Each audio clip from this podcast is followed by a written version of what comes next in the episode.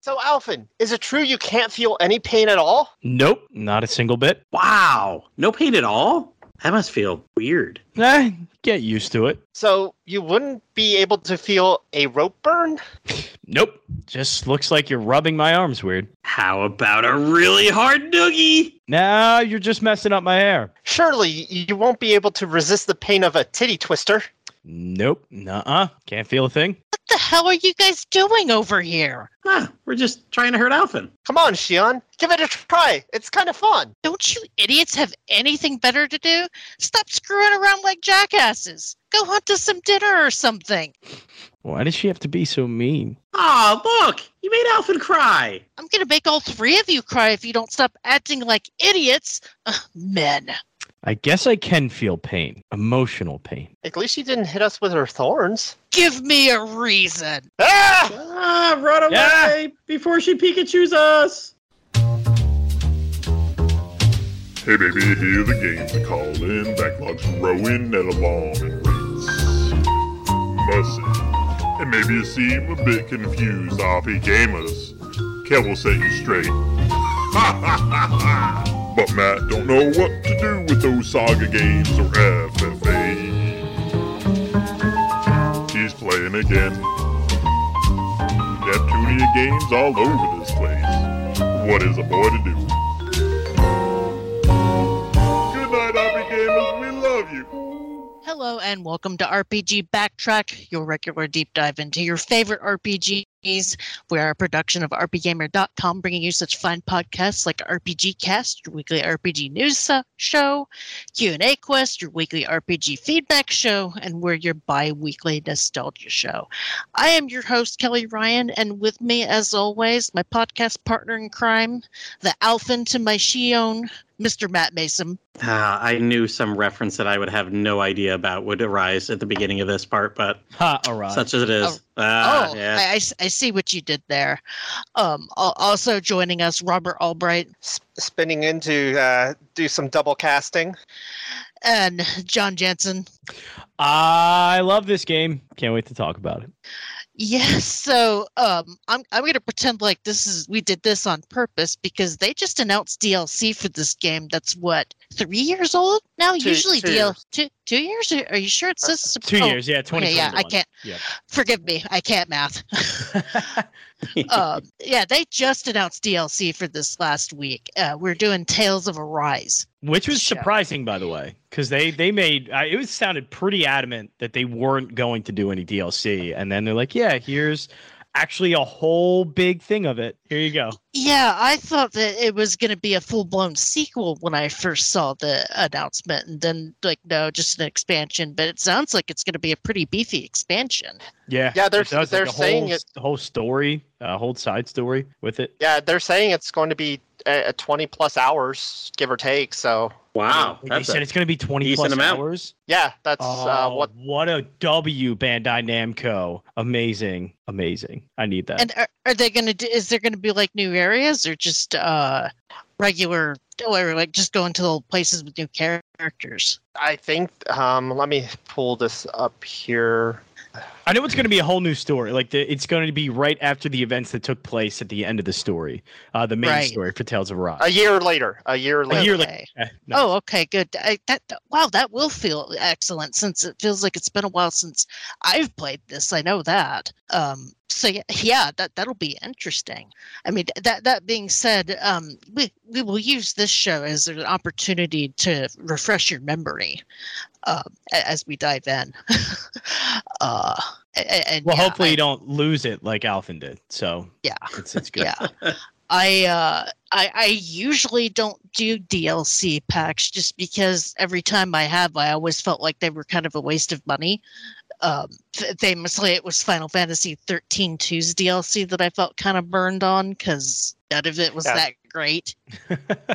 Yeah, so the official announcement is adding 20 plus hours of game content. The new expansion adds new quests, dungeons, boss fights, and an epic new story arc, all within the backdrop of an evolving, beautiful fantasy world. Which, That's great because I would have been good with DLC DLC just if you gave me extra extra boss fights, you know, things like that, monsters, almost turn it not into Monster Hunter, but just extra, you know, a couple of those fights in it because I love those epic, grand, uh, big boss fights. But the fact that they're adding a whole 20 hour story into it, um, that's that's awesome to me. That's that's great DLC content that I will I will gladly purchase. Yeah, to, to me, DLC content is, is is perfect when it feels like it's expanding on the game and not just costumes, which they also have. Not Which I also will be getting.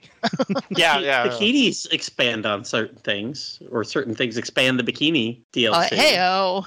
hey, Uh, um, that being said, we- we are chomping at the bit to get into this, so we are going to take a brief musical interlude with some beautiful Tales music, and then we'll get right into it. So stick around.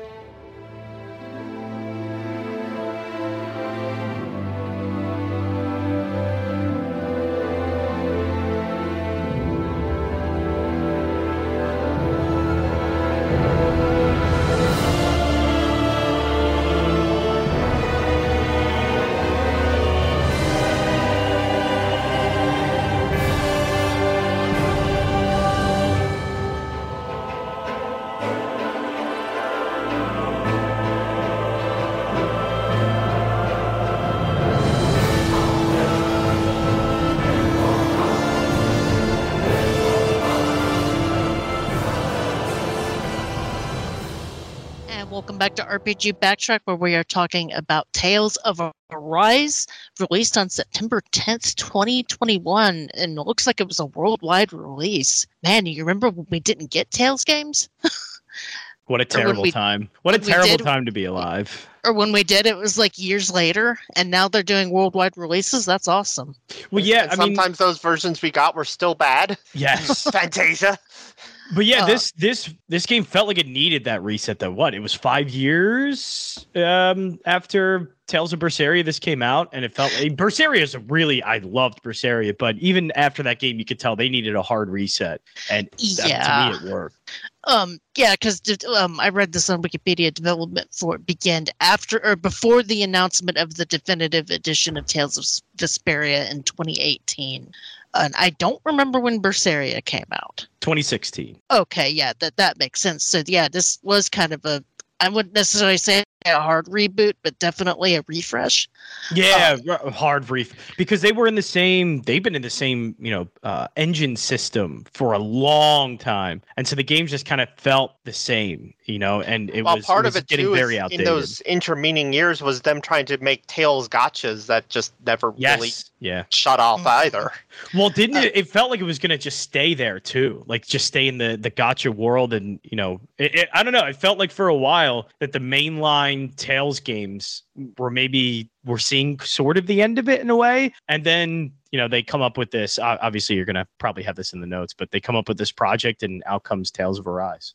Yeah, so it's funny that you brought up the engine stuff. This was the first one uh, built in Unreal instead of one of their engines, and they Yeah. said that they said that the reason why it's because it gave them more flexibility. Yeah, and I think it paid off wonderfully because they still I I, I like that they they switched to an engine that they could use and make it look good, but also they still had a vision of what the game should look like to stand out. And I remember this coming out, there weren't, you know, there was a whole pandemic when the the new generation came out with PS5 mm-hmm. and Xbox, and there weren't many games that I could watch I could play and be like, you know what, this is this made PS5 worth it. And Tales of Arise actually for me, so this was a, a weird thing to say about a Tales game because usually graphically they're way outdated. And this was the first game to me when I got it on PS5. I was like, man, this this is it because they it made the effects just pop. Um, you know, 60 FPS, smooth. Like it just I don't know. It felt like one of the first ones that that certainly I was like, okay, this is why I got a PS5. Like graphically. Now we didn't really see it pay off. I don't even think until Final Fantasy 16. You know, the PS5 Yeah. Really shined. But that was the first one I was like, okay, this this made it worth it. It- It's it's funny you mentioned that because I, I bought my PS5 so that I could play the Yuffie DLC for Final Fantasy uh, Seven Remake. Yeah. Yep. and then you know I, I had to wait a little bit for that and that was still like what maybe just a couple of hours and i had played through the first the ratchet and clank game that came out because that came in the bundle that I bought, and then really used my PS5 as a glorified PS4 for the Yeah, next right. for those, those couple of months Yeah, until I remember that came too. When I first got my PS5, I was I was just still playing, you know, essentially PS4 games. Um, and I wasn't Mhm. really playing anything PS5. And I finally got this PS5. Um, and yeah. yeah, that My- that was like, okay, this is it for me. This My, my PS5 is a glorified Dragon Quest Builders 2 machine. for your kids. hey, I, I heard that's a good game though, so that can't be bad. is. yeah, It it's is. it's the only thing my oldest will play. Because I think the the other game I was it was funny because the other game, the next gen, there were two RPG games I was really ready to play when I got my PS5. It was Scarlet Nexus and then Tales of Arise. Um, and Scarlet Nexus, I love that game. I actually really enjoyed it, but it didn't. It was like, okay, this isn't the jump I was looking for. This wasn't um something that really popped to me just because I had a PS5. Uh, so it took a while for that to happen. And Scarlet Nexus was close, but again, Tales of Arise to me was finally that moment. Yeah, th th I mean, I, I remember the graphics being pretty in the two Xillia games, and that those were PS3 games, Yep. and they were high fidelity. And, and that first time uh, seeing that big open area in the canyon at the beginning when um you, you first start the game, it's like, whoa, this this isn't some of the best Yeah, graphics I've ever seen. I think it's good to mention the PS3 games because Berseria was a PS4 game, but it was still PS3. So they had been like the last Tales game still essentially was made for PS3. And so this was like a massive, crazy jump for them. And they timed it right where, and I think that's why it took a little bit longer for it to come out because I know there were a bunch of delays. Uh, But Mhm. I really think they wanted to optimize this and make it look uh, absolutely gorgeous for the next gen. And they they nailed it. 100% nailed it. And I think yeah, that was that was the best thing that could have happened to this game. yeah. See, I did now. I did not play this next gen. I actually played off off the PC version, but it it still it ran beautifully, and you know having and you could tell that they still had some of the design aspects for some of the creatures off of the older ones. I mean, they're not going to get rid of like axe beaks. That's like a very classic Tales monster, but Mhm. just the way they looked was so It was thing. great. Although, although I will say the, the once I realized what the spider what the spider monsters were, I was very creeped out. 'Cause Yeah, there are just- spider monsters. You just don't realize they're spider monsters. Yes, there are. Uh, but yeah, I, I think just what popped out to me was was the the effects, the particle effects, and things like Yep. that. This game is vibrant, and man, it pops uh, on PS5 and next gen, and that's that's to me what really stood out. I mean, they went all out for this game, so you know maybe the five years was worth. it. I hope we don't have to wait another five years for a mainline game. Uh, maybe we do, and obviously that's just what development is now. But that that time was well spent because everything popped visually, and that was the mm-hmm. one thing I think massively holding them back. And I'm sure some of it too was them getting used to using Unreal as an engine because, as Yeah. you said, you know, unfortunately, there, for a long time, all these different companies, I mean, Square Enix, Tales, you name it, all of them use these, tried to use engines that they built in house Mhm. and to to mixed reviews. I mean, let's let's bring Bethesda. Bethesda is still using a 25 year old engine to make their games, and it's not paying off. You know, people are expect a little bit more now. Yes, and, Yeah. Un- yeah. and Unreal. I mean, say what you will about um, Epic Game Studios as far as their games and whatnot go, but I will I will give them credit where credit's due with the Unreal Engine, and the Unreal Engine is probably one of the best design tools for making games out there. yeah. Well, it, that way they're not so necessarily so bogged down on messing with their engine, and they can just focus on the the graphics and making everything look pretty. Yeah, yeah, because I always feel like it's it's when you have your own engine, you kind of have to work through ways around it. I remember for the longest time because I also like sports game. I used to, uh, but then I got too mad at them all the time and I couldn't. Uh, but I used to play like Madden and stuff, and their Frostbite engine, and I think that was a, a whole EA thing. I didn't play Battlefield a lot, but I know that that Frostbite engine, like they had to work around a lot of its its shortcomings. You know, with Unreal, you're kind of just it's a really good, you know, polished product, and you just kind of work and figure out ways that you can you know create your vision through these tools and I, I think that's that's what to me surprised the hell out of me was Tales of Arise, this watercolor shading, um, atmospheric, whatever they called it, uh, graphic style that they used. It was a very clear vision, and they were able to make it through Unreal Engine, and it was possible through Unreal Engine, and that to me was awesome to see that they they were able to to pull that off. It, it's funny because you know b- back in the day people would, would say eh, oh it feels like i'm playing a playing a pixar game you know this was the first time i ever felt like i was legitimately playing an anime Yeah, right. absolutely, absolutely was.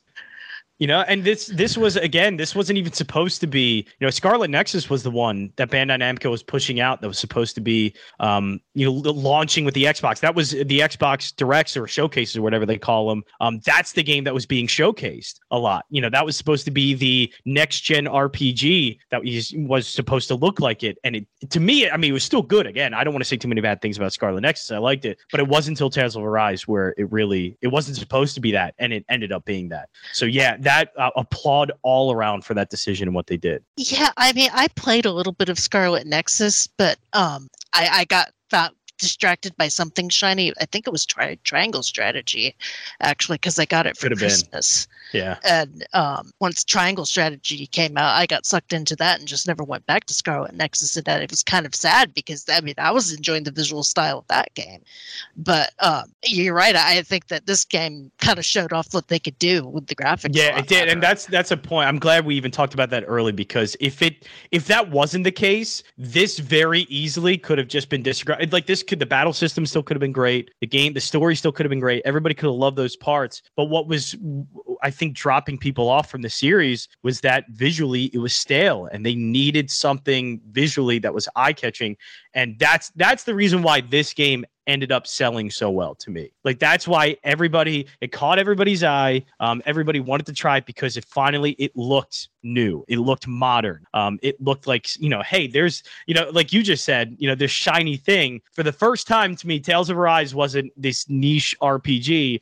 It finally was. Hey, there's this shiny game over here that looks good. You know, I should I should maybe check it out. And I think a lot of people checked it out just Hmm. because of that. So I'm I'm glad we went extended on on visual style uh, because that that that Unreal Engine change did wonders for them. Huh. Apparently, this is the fastest selling entry in the series. Shipped over 1 million copies at launch. And as of April 2022, it had sold 2 million. That's a that's awesome numbers for Tales. Like this Yeah. this isn't a Final Fantasy series, you know, it's not supposed to sell 15 20 million copies. You know, 2 millions 2 million's good for Tales. That's very good. Yeah. Well, acco- according to some people at Square, Final Fantasy 16 didn't meet their I know. expectations. It's Uh, a, it's a shame. Final I knew Final Fantasy 16 was always going to have, you know, that that around it, you know, it was all going to be about sales. Which again, that's why, you know, a thing like Tales, I'm just I'm glad we can uh, we can celebrate it, you know, doing well because it was a game that wasn't supposed to um, a series that we weren't sure was going to do well and it does Mm-hmm. and I think it's just easier to celebrate. When Final Fantasy 16 everybody's just dying to see what how many copies and units it sold. I'm like, I don't Uh, care. I just, just want to celebrate if it's a good game and if people enjoy it. Just to picture me doing the jerk off motion as I said that. Yeah, right. That's, that's what that, that's what it felt like when I was I was hearing that. But yeah, no, I'm happy that it sold well. That means not only we're getting the DLC, I'm thinking they're putting out the DLC to kind of save us because they're working on something that they Oh, can't announce yet. DLC definitely came out because they went, "Wow, we didn't expect that." You know, they they obviously expected something good. They put time and they put money and time into this, delayed it. You know, I think they knew they had something good and finally put the resources into making something that would sell well. But I don't think they ever expected that. And again, I think Yeah. it's just right place, right time that it happened. and you know it, it, we could talk about the graphics all day but graphics are nothing without the, the good story and I, I said i've said before i didn't like tales of Zestiria because i thought the story just went nowhere i liked berseria because the story had a point but then because it was trying to explain everything that happened in berseria i kind of got lost but What that, is this that game? You said Berseria tried to Yeah. explain Berseria. yeah sorry Right. Tried to Okay, explain. it's okay. It's yeah. okay. I, I get the games confused sometimes, but you- they you sound the same, meant. so I can't blame you. yeah. Uh, this game story felt solid and ha- Uh, had a goal. And you- that- and here's the thing: it was complete. Yep. Yes. Yep. It, there I mean, I will admit the ending section of the game did kind of drag a little, hmm but it's still finished. There, I mean, I'm kind of surprised there is DLC because I didn't feel like there was more to really tell. But it's cool that they're going back and saying, "Oh, now get to look at the world, you know, on the events that happened after." I'm like, okay. Uh, T- Tam, since you're a story guy, do you want to give us the premise? So basically, at the, s- uh, the d- h- how spoilery am I allowed to go? Let me ask that Um, first. complete, absolutely and completely. Where this is a refresher. Spoil the heck out of this. So, at the beginning of the game, the planet that you are on is ruled by what is thought to be people from the other planet, as this is a binary planet system with a satellite in between. And uh, it is assumed that the one planet um, inhabitants, I uh, want to say they were the. Uh, which one were the Dahnans and which ones were the Renans? uh, Dan, I think was the planet that they were on, where you start out with. Okay, yeah. So the the the people of the planet Renan had invaded Danan for basically soul energy. Let's I, I forget all the specific terms, but yeah, soul energy, and uh, had enslaved the populace to try and gather it. And uh, so, and you start off as this guy who's like forgotten like all his, his past and can't feel any pain, and uh, you know who Yeah, it was a incidentally pretty- gets like gets wrapped up in like wor- in yeah, this essentially uh, it big was a, it was it was a very Tales of setup where it's like a Mhm. very easy. Um, you're a, you're a Dahnan slave. You're trying to to free yourself from this corrupt um, higher authority, and you basically have to go and defeat the five lords who are, um, as Tam said, mining this this these energies um, to give to Rena. And so basically, you're liberating them free, and then you know the Tales thing happens halfway through the game where everything you thought you knew about you know this world ends up just completely turning on itself. Um, and basically you realize that rena is being controlled by a higher power and uh, it just gets into a lot from there. But yeah it, essentially it's a it's a very simple setup. Um, you have these five lords five different areas and you go basically to liberate um, dan slaves from them and the, the main character Alphen is who you start out as and he, he can't feel any pain he has no memories and he's wearing an iron mask iron mask and that was Iron Mask. Yeah, that was in the beginning of the game too, because you he doesn't have anything to see out of. Like he there's no like eye holes, so you don't see his eyes. And so there Mhm. were a lot of memes that came out of that. Um, it was see the thing about this game, and, and it happens in a lot of like anime and I would say Tales of games, is it's like when it wants to make a point, it will do it in very straightforward ways. And so to have him, you know, with this just this iron mask was was kind of an odd choice. It worked. Um, it, it certainly had it had its a device and plot use, but it was weird to see him like Oh, I- when he hit, when he says the line. I think at one line he says like, "Oh, I see," and it's like everybody's like, "Can you though?" Actually, I, I, my my personal favorite is the skit where they're talking about how do you eat with that thing on. yes, Yeah, right. They He actually- poked fun they at it. Yeah, into the fact that he's wearing this iron mask during some of the conversational skits in the game.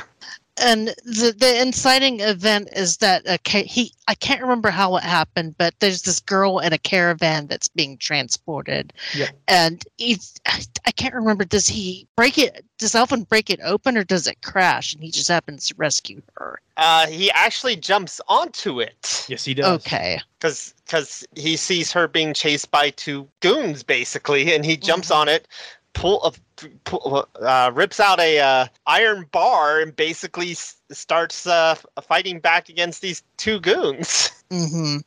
and and that's where you met Shionne, who is a is a Dahnan. Oh wait, no, a Remen. Renan. Renan, yeah. Renan. Um, and the difference between Dahnans and Renans is that Dahnans don't can't use arts, aka magic, and Renans can.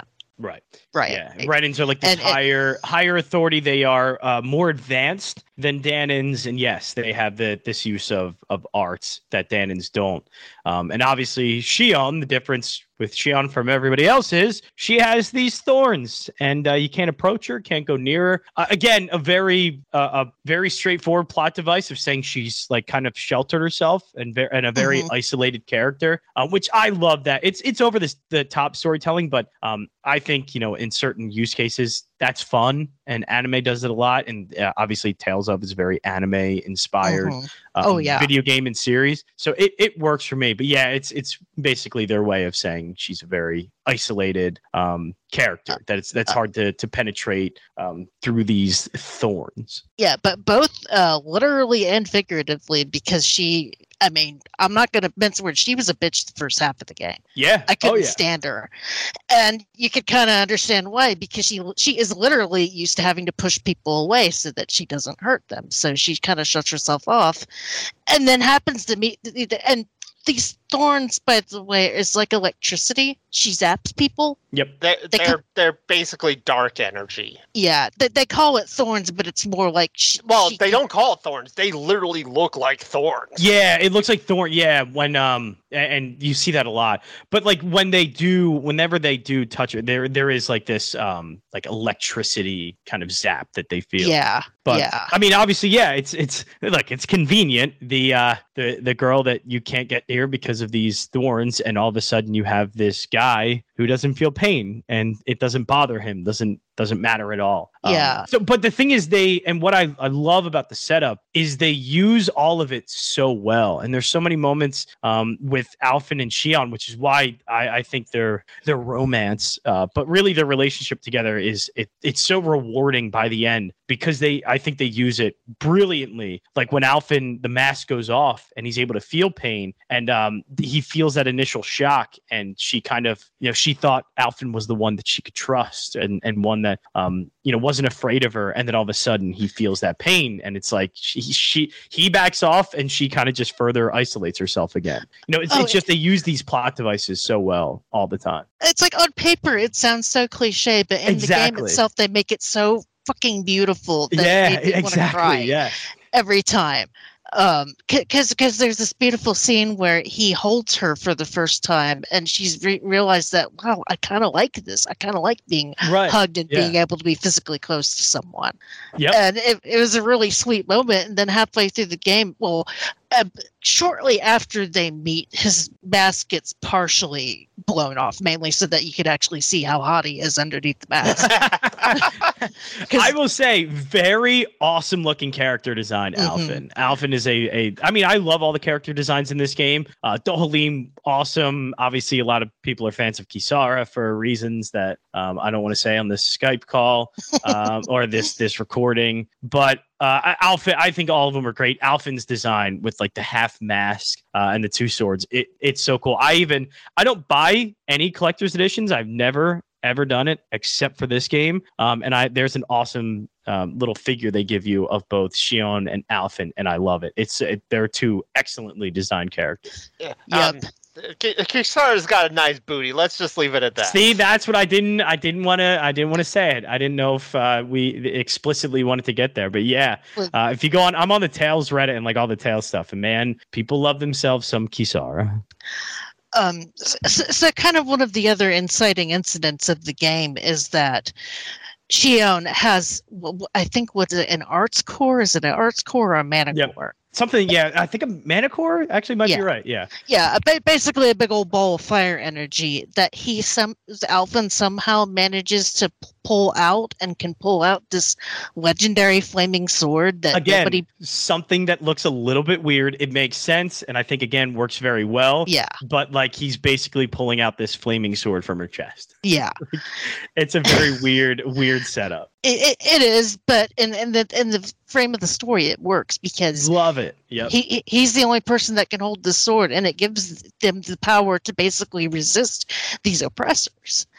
And it also kind of plays into their love story a little bit because he can hold on to it, but if he holds on to it for too long, he's going to damage himself. and of course, yeah. Yeah. Then there's one point in the story when she does, when he does, and Shionne is furious with him because, you know, she's starting to care for him. Yep. And but also she can heal. Like it's it's just Yeah. this great like give and take um you know the this perfect connection of those two uh that's uh, again i like romance stuff can get really cheesy and i think this one does end up being cheesy but in the best way possible uh i i enjoyed it i, I usually don't like um you know i don't think the any romance stories are really handled well too often in games like this uh, but Mhm. it's it's just over and over again their connection's just awesome throughout um and it, yeah it's it's the really the the foundation for this this really awesome story.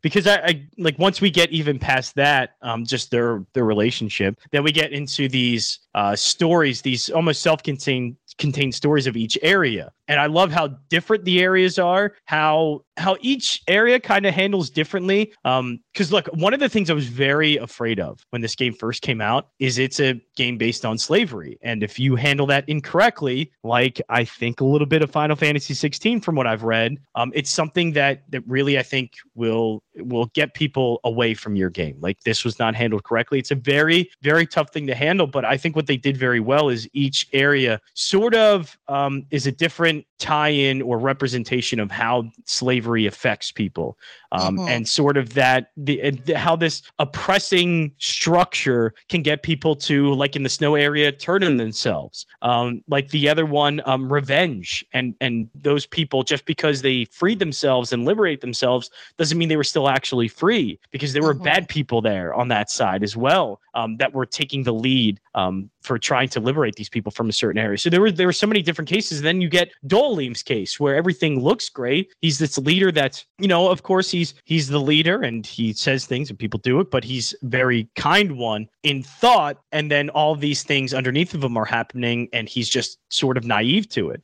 So it's it's, it's just every facet of of that that's kind of looked at, and I thought was was done very well. The first half of this game, I, I think Tam was right. You know, the second half, I love the ending and it worked for me, and we'll get to that. But I think the first half of the game, this is an excellent setup. Like this, this was so well done. Um, and it's not many times I could say the first half of the game was a lot better than the second half, but this game is one of those. Uh, well, so my take with the t- uh, with the Tales games is not that they're really half, but they're actually really always done in like thirds. Yep. Yes. Yep. Mhm. Yeah. So I, I would say the the first half was definitely very, or the first third is very strong, where you're going around to the different towns, sort of freeing them. Um, the second the the second third of the game, um, where it starts to dive into you know the bigger issue of you know stopping the uh, the whole war or the whole stuff from the very beginning was I think pretty good. But then um, I honestly f- felt the last third is where it sort of fell to the week the weekend with the with the yeah, I would agree with final that. I'd say the first the first two acts were definitely the strongest. With the second act, I think doing very well. But then you know the third act, uh, again, there's some things that really worked for me and why I I loved it. But definitely, uh, you know, I'm I'm willing to admit, and I know that the third act is is not as strong as the first two, for sure. Yeah, because the third act is where they whip out the thing with the moon and how it turns out that um, Alphen was on this moon as a part of a series of experiments. no, that's the second act. Oh, it That's the is? second. So that's like the yeah. That's that's the second. Uh, like the actually that might be the beginning of the third act when it gets all the Rena. So basically, the only part I didn't like about that is it was very info dumpy. Uh, Yeah. info Yeah. dump. A ton of stuff on you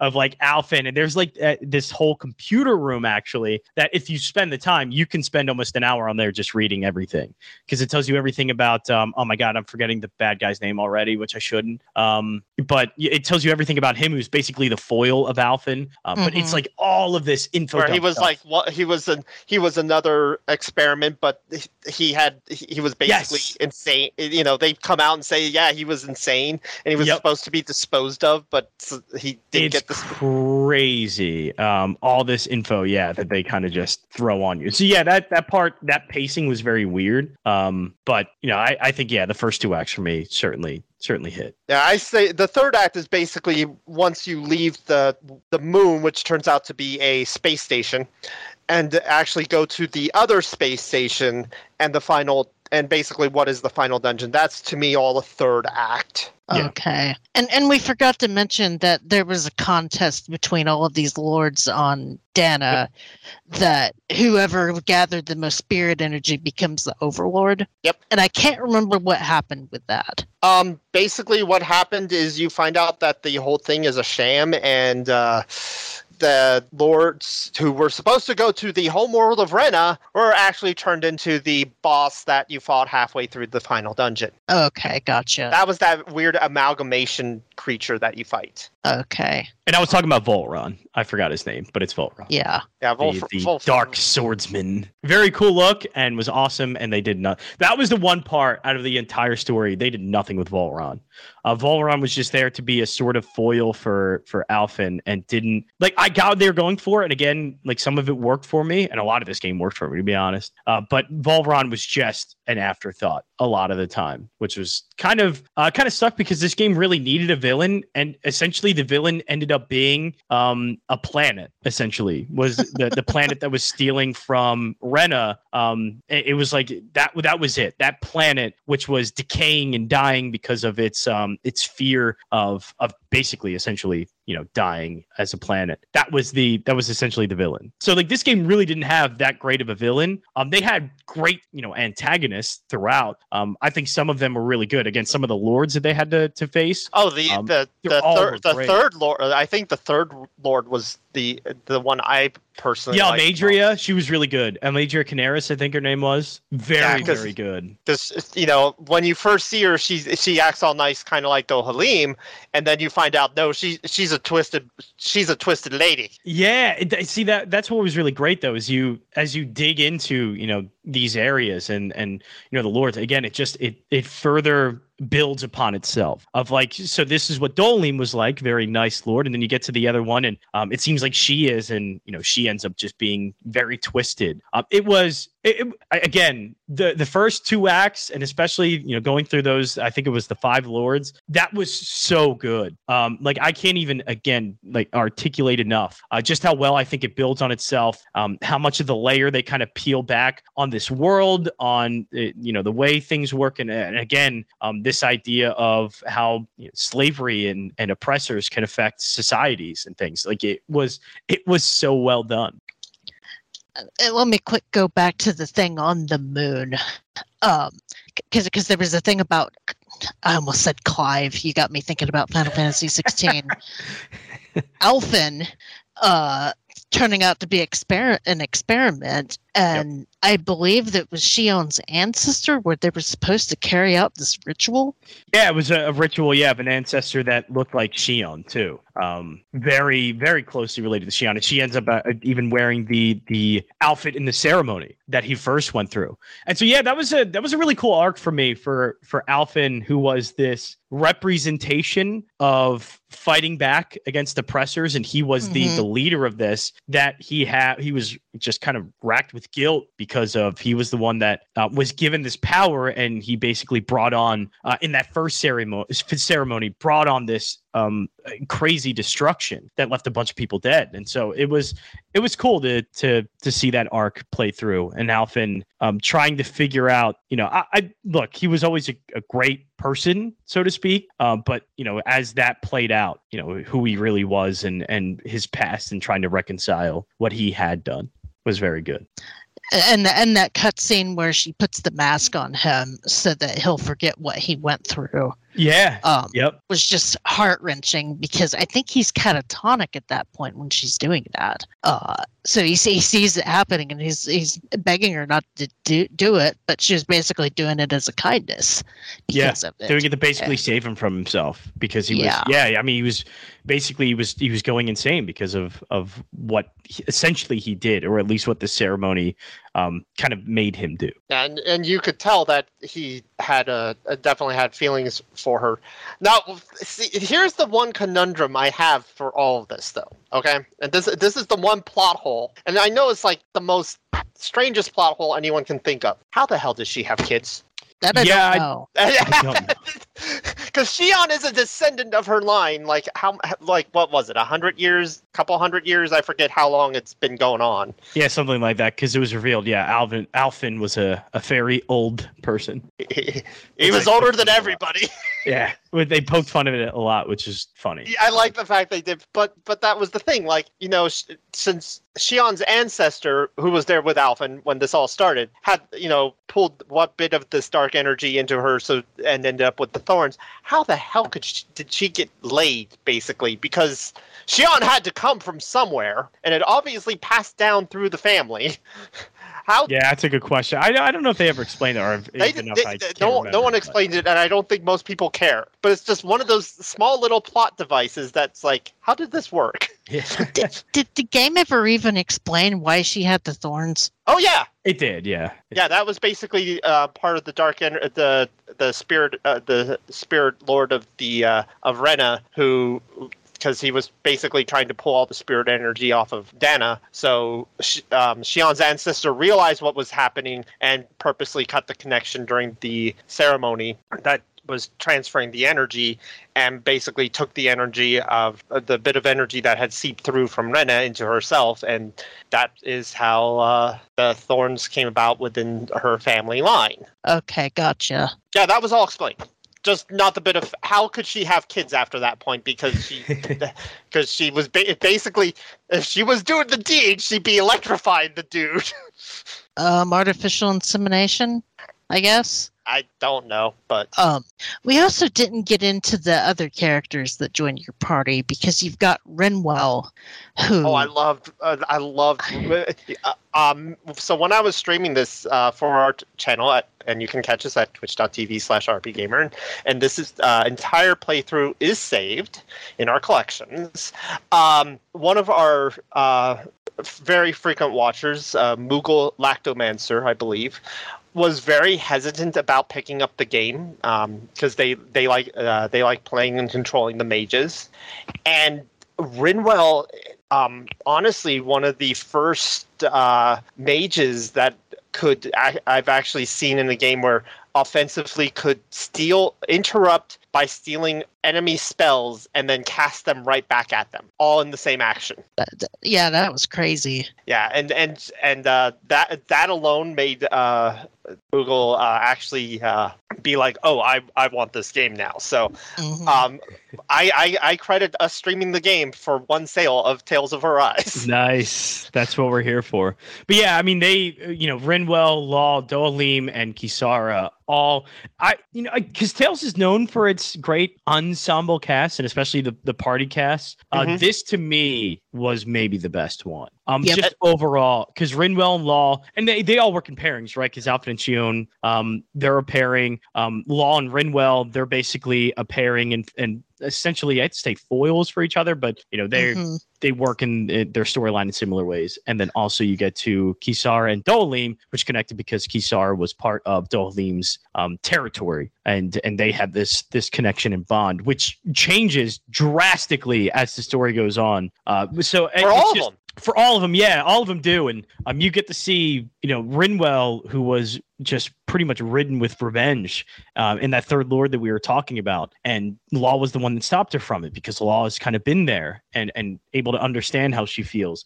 Uh, Kisara and Dohalim, like Kisara has this great arc of forgiveness uh, for Dohalim because of what happened to Kisara's brother, and Dohalim, you know, not being a even though he's a, a kind person trying to rid himself of being an oppressive and also um, this kind of authoritative figure uh, over her. Like it's just it's it's so well done. Dohalim ends up being probably my favorite character out of everyone in the game uh, but it's it's uh, because of all the stuff that happens with him and kisara. So it's just it's a great cast that all blends together perfectly and it you know it's also the best when you can hear the banter and the banter ends up being phenomenal uh, so it's just Mhm. all personalities that work together, stories that work together uh, in many ways, and it it just leads to so many fun moments, whether at the campfire with skits, uh, all that stuff. Uh, so th- this was a this was an excellent cast. I, I, I my one of my personal favorite skits, uh, going to just and, and exemplifies the growth, not just the growth of the characters, but each of their personalities. Is the there's a skit where Shionne cooks pancakes. Yeah, and they and she and she cooks them all and she cooks all of them pancakes. And you know, and they're all commenting how they're really good, and and then uh, I forget if I think it was Law who tries uh, Alphen's pancakes, and it's like, oh my god, and he's like, oh my god, these are really spicy. What the heck? Because uh, that was one of the things too. Was um, they did, all, of course, all have their different uh, food preferences. Like Law really liked meat. hmm which is a very tropey thing for anime. How I will say, I will let you all know that if if people were not aware. Oh yeah, There- there are tropes. there- There's a if lot the- of tropes to this game. yeah, there's a lot of tropes, but uh, you know, uh, Alphen, because of his lack of um, being able to uh, feel for so long, he likes spicy foods, like really spicy foods, and then uh, so so Shionne created all these different pancakes for each, basically one for each party member because of Yeah. the fact Yeah, that was a whole like storyline, uh, like side quest too. It did, but Yeah, 'cause, to uh, your I- point, if it's just a lot of right- great. It's a lot of great characterization over and over again. The characterization, I mean, these are fully. You know everything about these characters, taste, um, what they don't like. You know everything. I mean, the characterization that is done, which is always great about Tales. The characterization, you, you get to see characters' personalities in so many different circumstances. Uh, again, the campfire thing is a big one, but I I love good characterization. and This game is just full of it. There's Yeah, because part of it. part of it too with the with the whole Shionne cooking and how good these pancakes turned out is in the very beginning she could not cook. right. yeah. So it uh, it shows uh, you know her growth as a as a person too, with being able to interact with others because you Yeah. know as we were saying Being she- it's a way of connecting with people. Yeah. yeah Uh, um, getting back to some of the character backstories, uh, looking at Renwe- Renwe- Rinwell's and just how deep, deeply tragic hers was because she was one of the rare Dahnans that was able to ca- cast magic. And I, I guess she was casting magic one day, and that's how a Ren, Renan Lord found her and her parents and basically just off them.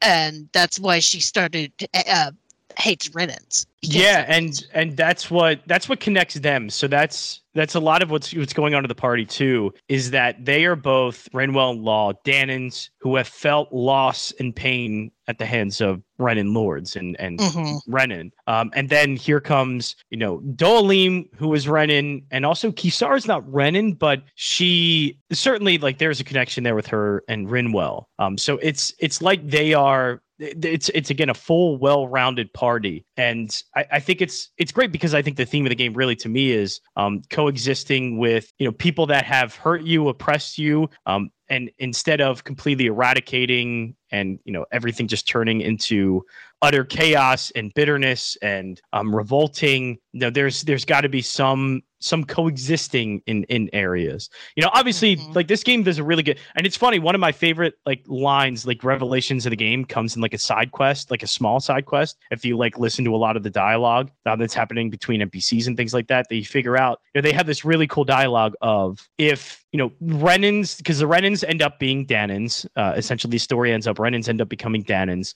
uh, or they were Dahnans If they Renans were they were basically Dahnans who uh who were kidnapped because right they could exactly. cast magic essentially they're all the same they're all the same. You know it's like you you unveil the curtain it's like okay we're, we're all the same people all the same uh, essentially species and um, we come from the same same you know cloth. And so you pull that back but it's then the question of you know well they were being those renan lords were basically used as tools um, for this overall big thing that was trying to um, basically use renan and Dahnans in a way to to create this energy so it could save itself. And so they were basically used as tools but does that they had a great conversation and dialogue of does that end up forgiving them though? Like is it that easy to just forgive them? Oh well you were a tool in all of this. Should we forgive you? And the answer to that was no. There's still things that they did that you can't just forgive but at least you come to a place of understanding.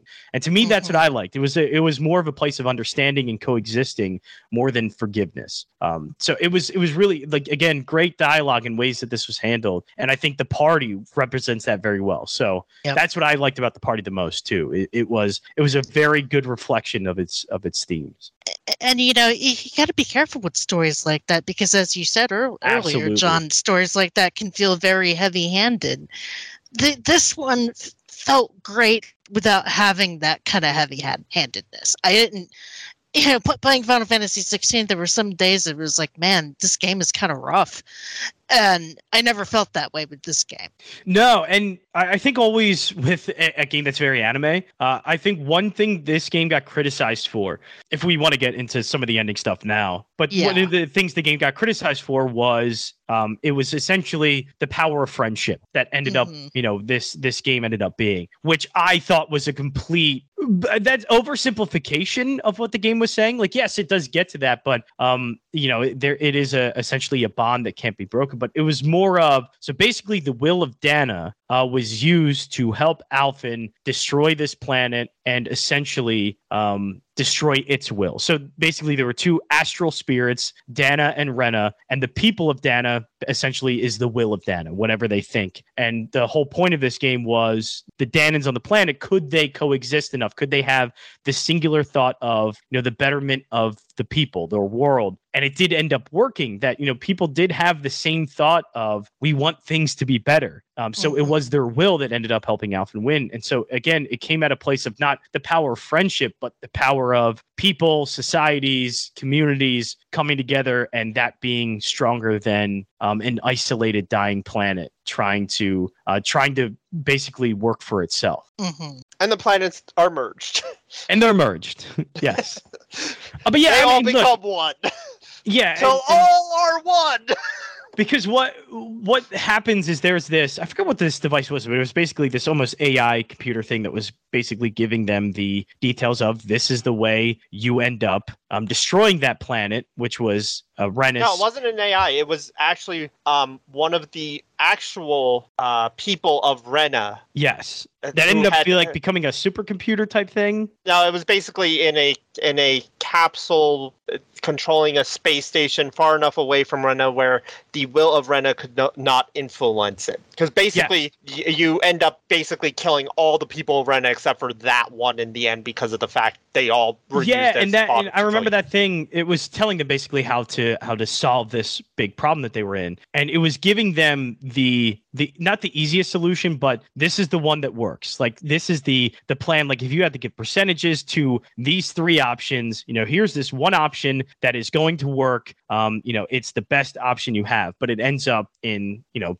Shionne being basically killed. Uh, I just I like how there's that that play of well here's what it, it, taking emotions out of it what should be done and the calculated plan and still using again the will of people and emotions and and all of that to instead rid themselves of of this kind of curse that was placed on Rena and Shionne.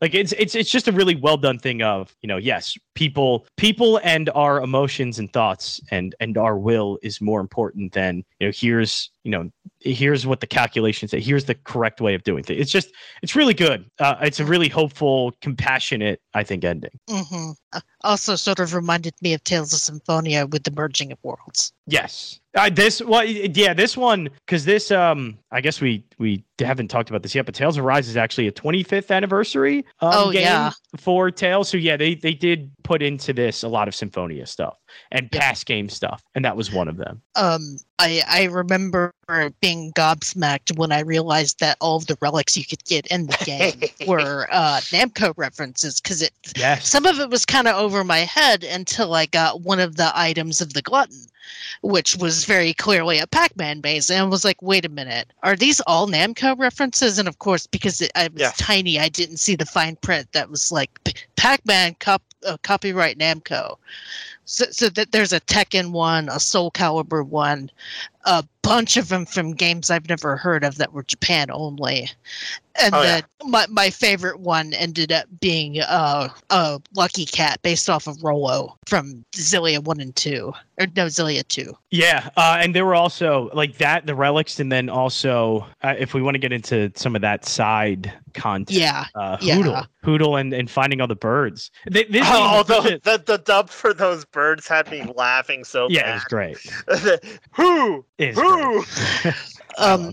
They did yeah, that and they did that in Xillia too as well with the cat uh mini mini game where you would just hear meow meow. I know.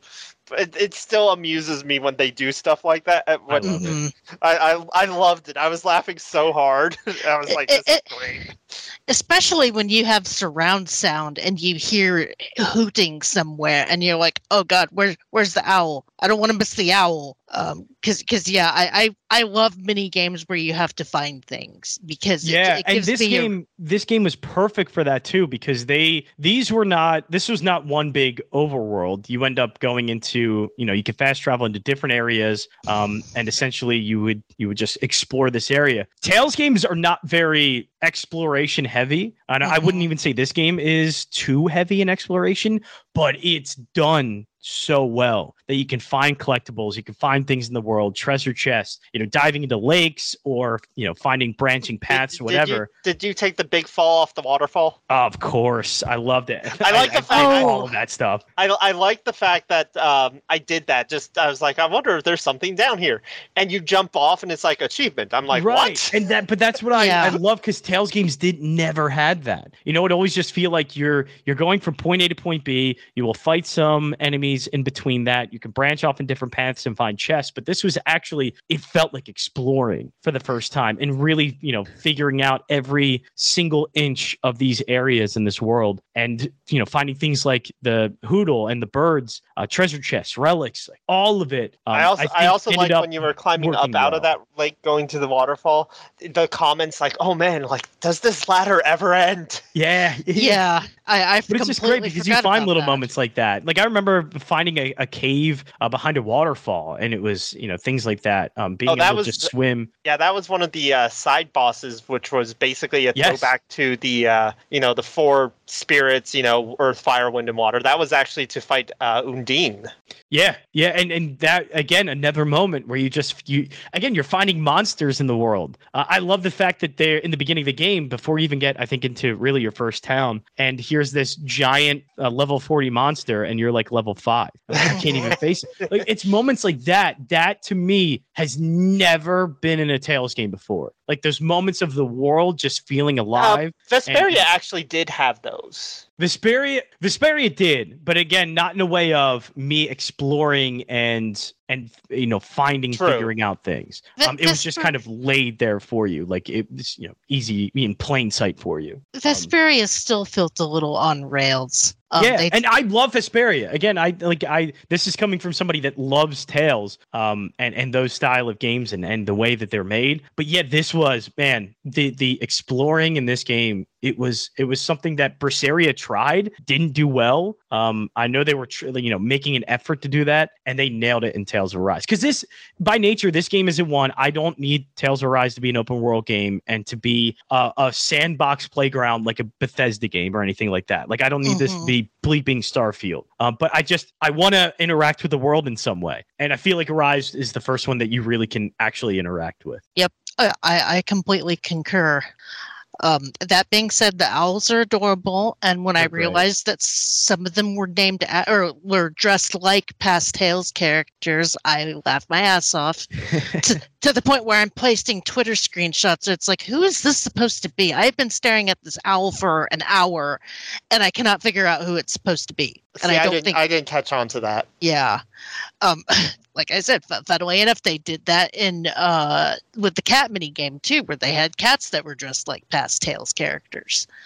See, I thought I, I just took uh, see with the ones I think that you were commenting about, which were the five like at the end that you could find. Mhm. I always t- took it as you know they they did comment that the feathers were based off of sort of the um, energy that was in that particular region. So that's how come one was like half Right. white, half black was because of the fact it was the whole day night. I, I think that half white, half black one was also supposed to be a reference to Ludger and Xillia too, because he had, had half white, half black hair.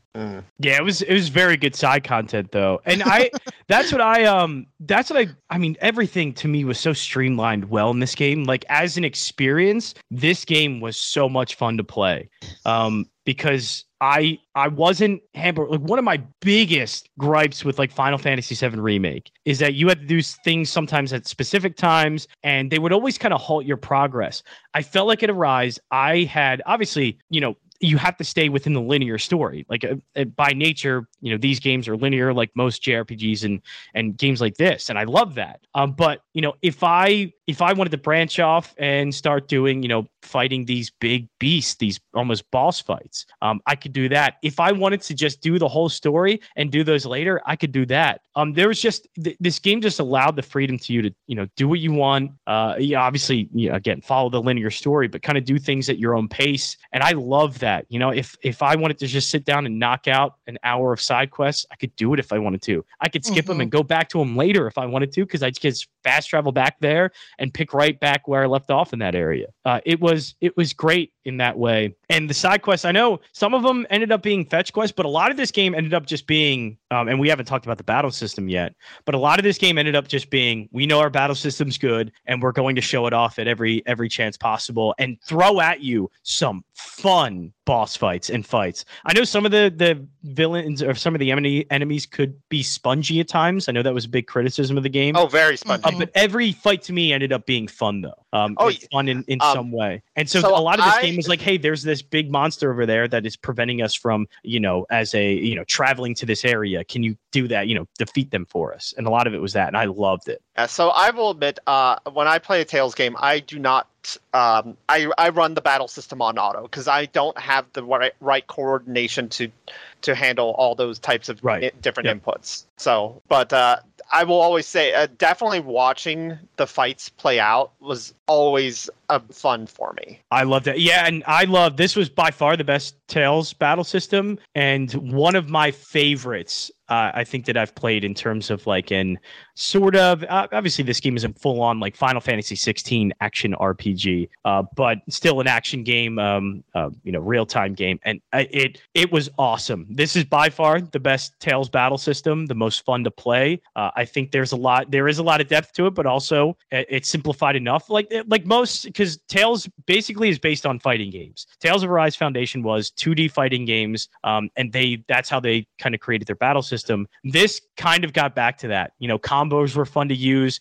Um, switching to different characters, they basically encouraged you to switch to different characters. Um, You had so many different ways to use um, a character's um, ability to assist you to um, extend a combo. And so this is the first Tales game I ever played where I could get a combo of 100 and feel like I'm one of those guys or people that I watch on YouTube with these long ass combos. I'm like, I can actually do that now. So there was there was enough that it was simple enough, but enough depth that you can even go further. Uh, it just from the first hour to the last, I could play this game and this battle system over and over and over again. Mm-hmm.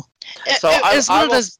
Sorry, it, it was one of those battle systems that I felt like I was I could actually do well without button yes, mashing. right? Yes. Like you actually had to think of, okay, here's how I can use Shionne's to Shionne's move to help me to keep a character in the air um, and and continue to use arts there and string together an art from because there's two different ones. There's ground arts, and then you can knock somebody in the air, and then you start using air arts um, and connecting them together and finding out ways to use them together and using so many different arts because if you keep spamming the same one, the damage goes down. Uh, so finding out to string together different ones. It was because always with Symphonia and even Vesperia, probably two of my favorite ones, you had to use very specific combos in very specific orders in very specific ways. This one was open. You know, you can it's for if you want to do the longest combo possible in the game. I'm sure there are certain combos that you have to use correctly in the certain order, but it wasn't necessary. And I could use them in different orders and I could find ways to connect different arts together to come up with long combos that I would have never been able to do in any other Tales game. And so Mhm. that that enjoyment to me that lasted forever to the point where this is the first game I've ever platinum um, on PlayStation. I've never platinum a game before. I've never completed anything 100%. I beat this game fully because I could play it over and over and over again without that getting stale. And you're you're reminding me of when I tried to platinum Xillia 2 and yeah, that you have to do a lot of dumb combos stuff. And I was I just sat there one day and it's like, why am I wasting my time doing yeah, and this this game has a combo based um, trophy that you have to get, but it's it's something that if you end up working enough or interacting enough with the battle system, you can figure it out. Like it is, there are ways for you to just experiment enough with it to figure that out. As I said, I I, I tend to use full auto, so um, for the combat, ju- just now, because I when don't you use full right. auto, because I think one of the great things about Tales games is there is um, a lot of tinkering around with the battle system options, um, especially for characters that you're not using the AI controlled ones. Um, were- Mhm. was there enough of that strategy in this game? Since you probably had to use that a lot. Um, yeah, because so uh, that was one of the things I did like. Uh, honestly, this one and Tales of Graces f, I think, are the two best Tales combat systems. Okay. Yeah, Graces f was really good too. I play. Yeah, I so I've only played like five to ten hours, but even within those five to ten, I knew like that's that's a fantastic battle system. yeah, so um, the so the big difference between the two is um, like in this one, like even when I you know when the game's do, doing full auto, I could still use you know the the one thing that would allow me to do the special interrupts. Yep. So I still so I still had to like I still had some things in battle I was doing instead of just letting the battle do itself. And then the other thing, um, and which is why I like Tales of Gra- Graces f, and I think the two are the really standout um, battle systems is Tales of Graces f um, has you or has specific abilities that will deal more damage to specific monster types. Yep. And Yeah. to activate them, you have to sometimes hold down different buttons to to get those combos to pull off. Yeah, that's great. Because uh, I know strategy and because I used it a lot in Vesperia. I never knew if I was using it correctly. Um, all the different options, and um, there's so many ways to tinker with it. You know, whether that be you know somebody using um, giving them the ability to use um, uh, healing items or the ability to use their arts um, and to to kind of you know only use a certain amount of their uh, what is it TP in in Tales? I always get it mixed up. with Yeah, Well, TP. TP, Although yeah. TP no longer exists in the newer ones. Yeah. So this what was different here was CP. Um and I I think that so they wanted to go very hard into I think making this not a No, challenging game. they no they start they start using a system like that back in Xillia. Did they really? So Yeah. I, they to me they because I they didn't really use that in Berseria. So you had CP and it would only get replenished after you were able to. I think it was a campfire or something that you were able. Yeah, to no, replenish. Berseria used it too. Did they really? I, yeah, I there didn't. was no TP in Berseria either. Right. So I mean CP in the way of healing. Like in a through a certain dungeon, you know, you can only use a certain amount and the only way to replenish it is with orange gels. Oh, I- that because yeah, that, that that was new to this one. yeah, that new feature that yeah, I'm I'm explaining it poorly. Uh, Okay. so that's my bad. No, but no, it's okay. It's trying to remember. Trying to remember every mechanic for every game we play is Oh, it's it's so hard. But that that CP would give you a certain amount, and obviously, as you raise levels, um, it would get higher. Uh, But you, it, as you were going through, let's just say a dungeon, and you were, you know, getting to this final boss of the dungeon, you only had a certain amount of CP, and I think it would only get replenished with like when you sat down at a campfire and rested. Um, and so I think what this game tried to do was actually challenge you to get better at playing the game, at avoiding um, hits and um, making sure that you are actually getting better at the game. And so I think what happened for a lot of people is they just used started using CP and healing items over and over and spamming that thing. And then they got to the end and they were like, "Oh, I wish I had more orange gels." But orange gels prices were so high in this game that it was hard to afford them and also have the the right equipment to end up getting through a certain area. So I think uh, you know I liked that part of the game because it challenged me to get better. Because I was one of those. I got to Dohalim's fight um, when he gets in that rage and you have to beat him uh, in that final boss fight in that area, and I was completely out of healing items. I only had like a couple left, like a couple apple gels, and I used almost all my CP because I completely forgot to change the settings, and my party just started using them willy nilly. It just started using all of them, and so it it forced me that moment. I got a lot better at the game because I had to face Dohalim about twenty times to finally beat him oof. because I didn't have any of it. I didn't want to go all the way back because you essentially have to almost restart in a way. So I was like, I'm stuck, and I it I got so good at that battle system and avoiding and you know learning patterns. Uh, and I don't do that. Like I don't play Souls games a lot. You know, I'm really hard at figuring out patterns for enemies. Uh, I don't really play Mon- Monster Hunter either. So that was a really tough thing for me to get a hold of. And you know it basically forced me to learn. So that big criticism of you know orange gels are too expensive and the the um the currency system's broken. It was like no, I think this game forced you to get better at it and actually interact with it and learn it, and I, it to me worked. Um, I know for some people it didn't, but that that certain specific combat um, move that they made, or at least gameplay decision they made, to me forced me to get better. And so I can only tip the cap and be like, you know what, that part of the game worked. Like, good for you. That feature was good. And I I play most games on the easiest difficulty, just so that I'm not. I ripping- tried not to. I got close at that point. I'm not gonna lie. There was I- only one game I've ever gone easy on, and that was Xenoblade Chronicles 2. I could not beat that game to save the life of me. that that's understandable. No, uh, it was so hard. action games in particular, I have to play on easy because otherwise I hurt my wrists really bad trying to. Oh yeah, and this game's very involved. Yeah. a, a lot um, in in using you know in dodging and all that stuff. But I, again, I, you know, I appreciate it because I like I like action based um, combat games uh, and figuring out rhythms and and timing dodges. Uh, it was great to the to the point where I got to the end of the game and I had to get one platinum trophy or one trophy left to get platinum. It was you know I had to wait for some party members or certain characters use a certain amount of their spells, and so essentially I was so good at dodging that I could dodge a, a certain character over and over again and have them just spam their arts. Um, and it was whatever they were so low of a level that they couldn't even uh, destroy whatever this character was. So it was really cool to have that um, happen where I got so good at the game just by again playing it and getting better and learning patterns uh, that I could for an entire fight for like I think I played this for like 20 minutes, like one enemy, just dodge it over and over again. And that to me, Mhm. that to me means that they it worked. You know, the, the way that they designed that game forced me to get better, and it, it I did. Yeah, so um, since you're saying dodging and, and casting arts, that's Rinwell. That's easy because she's the only one who can dodge and then cast. Yeah, she right. I, I meant arts in like I guess their their Oh. moves. But yeah, Rinwell, that was really great too, is that each party member was so specific in their use. I see I play RPGs and JRPGs like a absolute casual noob where I just want to be give me I want to be the main guy. I want to use the swords and that's who I want to be. Uh, but this game it was and I I can't wait. I want to do a second playthrough uh, because I want to I want to use different characters because there was they actually were so fun to use and I I, I remember I tried them all uh, but they they had their own unique battling uh, mechanics that made them fun to play and that's that's so hard to do in a game like this and Mhm. they pulled it off so well the be- I know they tried to before in games but again like most things I was saying with this game they just did it so much better than every other Tales game to where Rinwell felt like a completely different character to play and fun to cast arts, which no art caster has been fun to ever play in a Tales game. Uh, Law was a, a very uh, fist based character, and that was fun to play. Kisara was the only one that could block, and timing her blocks was great. Dohalim with the staff and this kind of mid range character. Shionne with her um, that rifle that she had. It was all so different ways, so many different ways to play, uh, and they were all so much fun to play as well.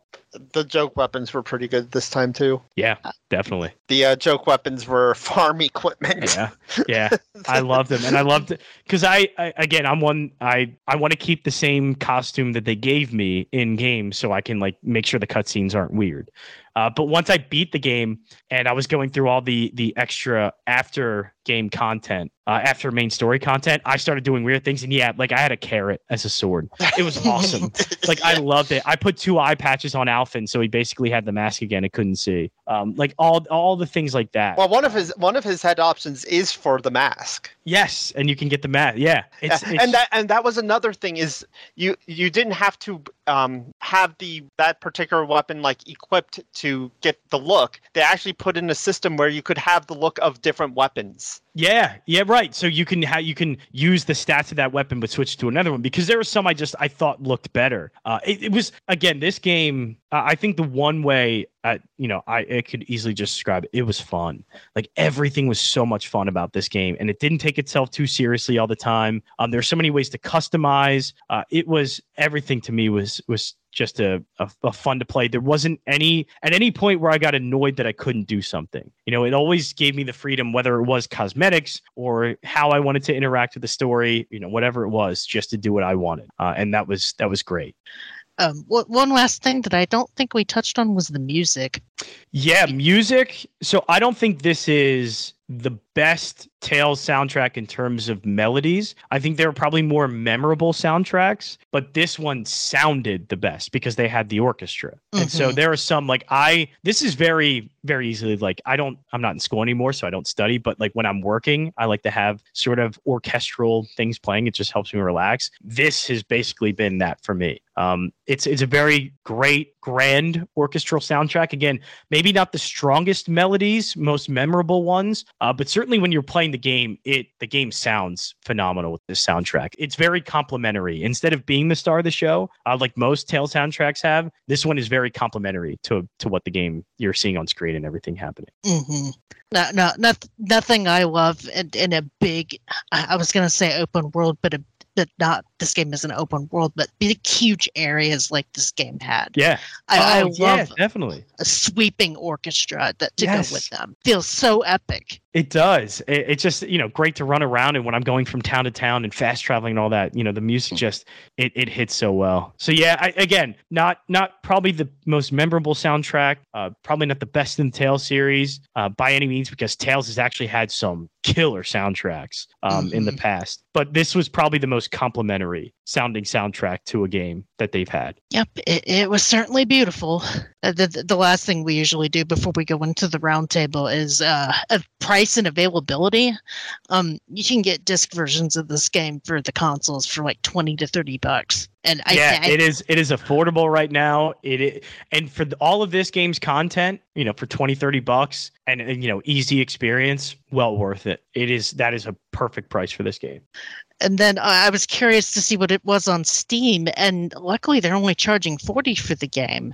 Yeah, But I- I you saw- can you that. can buy the game and the expansion when it comes out for sixty, which is not that bad of a deal. All No, and even. I would say if you you want to Uh, wait, you're not like chomping at the bit to play it. It's on sale a lot. yep, Yeah, and the and the expansion is running thirty by itself. yeah. So you're essentially saving twenty bucks by, by buying the bundle, which I appreciate. Um, Yeah. How much did you pay for that collector's edition when it came out? Um, so yeah, this is where Bandai priced that thing up way higher than it should have been. Look, it came with a cool thing. It came with um um book with all the the art of like all the enemies and characters and things and like extra little uh, details, which was really cool to see. A figure that came with it, the steel bookcase. Uh, but it ended up being over three hundred dollars. Wow. And that, that that's way overpriced. it was way overpriced and i was like so i was always going back and forth because my you know my brother's big in the video games too i was going back and forth i was like i shouldn't because it's a lot of money but like man like it's a Tales game and i'm really excited for this one. And he's like there's not many times i think he got one and he didn't really regret it because it was a game that he loved and all that stuff. He's like look it's not many times a, a collector's edition comes around and you want to get it. Like just for, for once you know at least splurge and get it. I probably won't ever get a collector's edition again. I'm really glad i got this one though. Very glad. It was way overpriced though for sure. Yeah, Bandai's been a little bit bad about overpricing their massive collector's editions. I, I like it when they had just kind, kind of the mid tier. Yeah, I always like the ones that are about a hundred bucks, and they give you um, a couple things. Just really, the one thing I like is a steelbook case. It just looks better, Mhm. and I love those physical edition. You know, physical games. What a concept! Uh, Yeah. But I I love the steelbook case because it looks great, and I have it. Look, I have it on a desk, literally right behind me right now, uh, on display in my room. Uh, but yeah, so the the other thing about that with the collector's edition too is they didn't send them out on time. So Oh, I remember that if you had the collector's edition, they knew they didn't send it out, so they sent codes. But my dumbass was so I wanted to play the game so bad, and they sent the codes early, and I was trying to put that code in right away, and I was spamming it and spamming it, and I did it so many times. You know, it opened during a certain amount of time, so I had to wait till like whatever time um, they gave me to put in that code, and I didn't wait, and I put in the code so many times that it wouldn't let me do it when the time came around because I accidentally put it in too many times. oh And so no. I had to wait like a couple of days to play this game, and I was pissed. I was so mad. I have never been full Karen. Uh, I I sent Bandai Namco's Twitter DMs so many messages. I was pissed. I was angry, like all this stuff. And then a couple days later, the game went through. I was like, okay, well, uh, you know, I'm not really bothered by it. And I also realized like I'm just the idiot that should have Yeah. just waited like a few. Like I think I only had to wait like an hour or something to put this in. Like, just wait.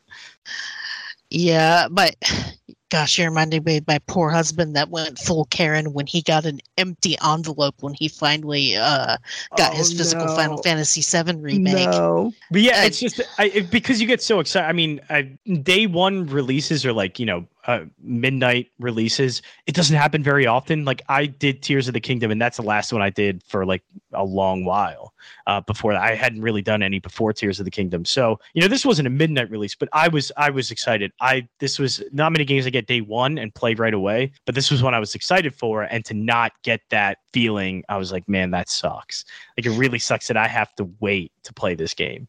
Yeah, usually usually when it comes to most games I can be patient. But the, there are those ones that like if it doesn't get there the day that Amazon says Yep. that it's going to send it, I'm going to have a fit. This is one of those. Tales of Arise was one. I was like, I did, I don't I don't get usually I don't anticipate a game this much, but Tales is my favorite series. Um, it's the reason I got into RPGs Oh, and cool. why I'm now at RPGamer. So I Tales of Vesperia, thank you. But you know, I that this was the first game that came out um since I started playing RPGs from the Tales series that I was like really excited. So it was great, and then I couldn't play it. so I get, and of course it was my fault. So I got so mad at myself. Okay, well, I, I think we're ready for a roundtable unless anybody has anything else they want to You bring think? You think we went long enough on? Uh, I, I think we went pretty long. Um, I told you this is going to be a long episode.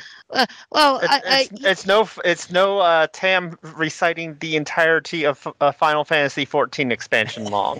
Oh, that's a lot. Yeah. Okay. Yeah, that's a lot. I mean, I mean, the- I, I think the best episodes are the ones where I just tur- turn you guys loose, and I, Yeah. I played this game, but you obviously And I guess before guys, we go to the roundtable, the last thing I will say, the post game content was awesome. Uh, do it. If if you have played Tales and haven't done the post game stuff, this is the best post game content Tales has ever done. It, Yeah. it was, it, so it, was- it, it- yeah. The the post game dungeon was a throwbacks to a lot of older uh, Yep. Tales games. It and was so much fun to do It it. was fun, and I'm I'm glad they gave those two characters a little bit of closure. Yes. Yeah. I, I should have done that. You didn't do the post game stuff? No, Oh, do it now. I'm now I'm gonna force you to do it. Now you have to. I, It's I so think I'm good. gonna have to just to get my uh, bearings straight before I play the DLC. Yeah, for sure. I definitely would before the DLC. Um, we- we'll see. We'll see. It's going to depend on how much time I have. Yeah, uh, right. 'cause I- I'm going on vacation in three weeks, and I've got a got a million things to do. Um, and I I, I think we're re- we're about ready for a break. Yep. Um, we will be right back with the soundtrack after this beautiful uh, Tales of Arise music interlude. So stick around.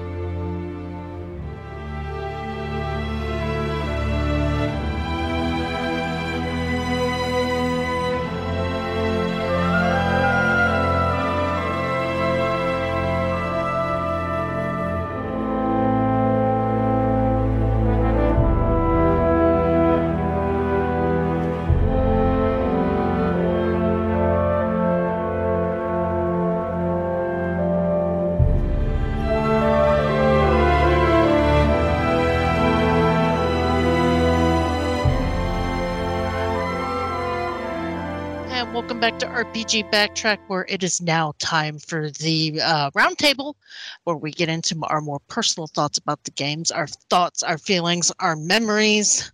Um, obvious first question: What, what was your favorite or funniest moment from the game? Uh, who wants to go first? I can go first. Though it, it's not really a, a funniest moment. It, it was it was actually one of the more tragic moments. Um, when uh, Kisara Kisara's brother went hollow. Um, that that moment made me cry pretty bad.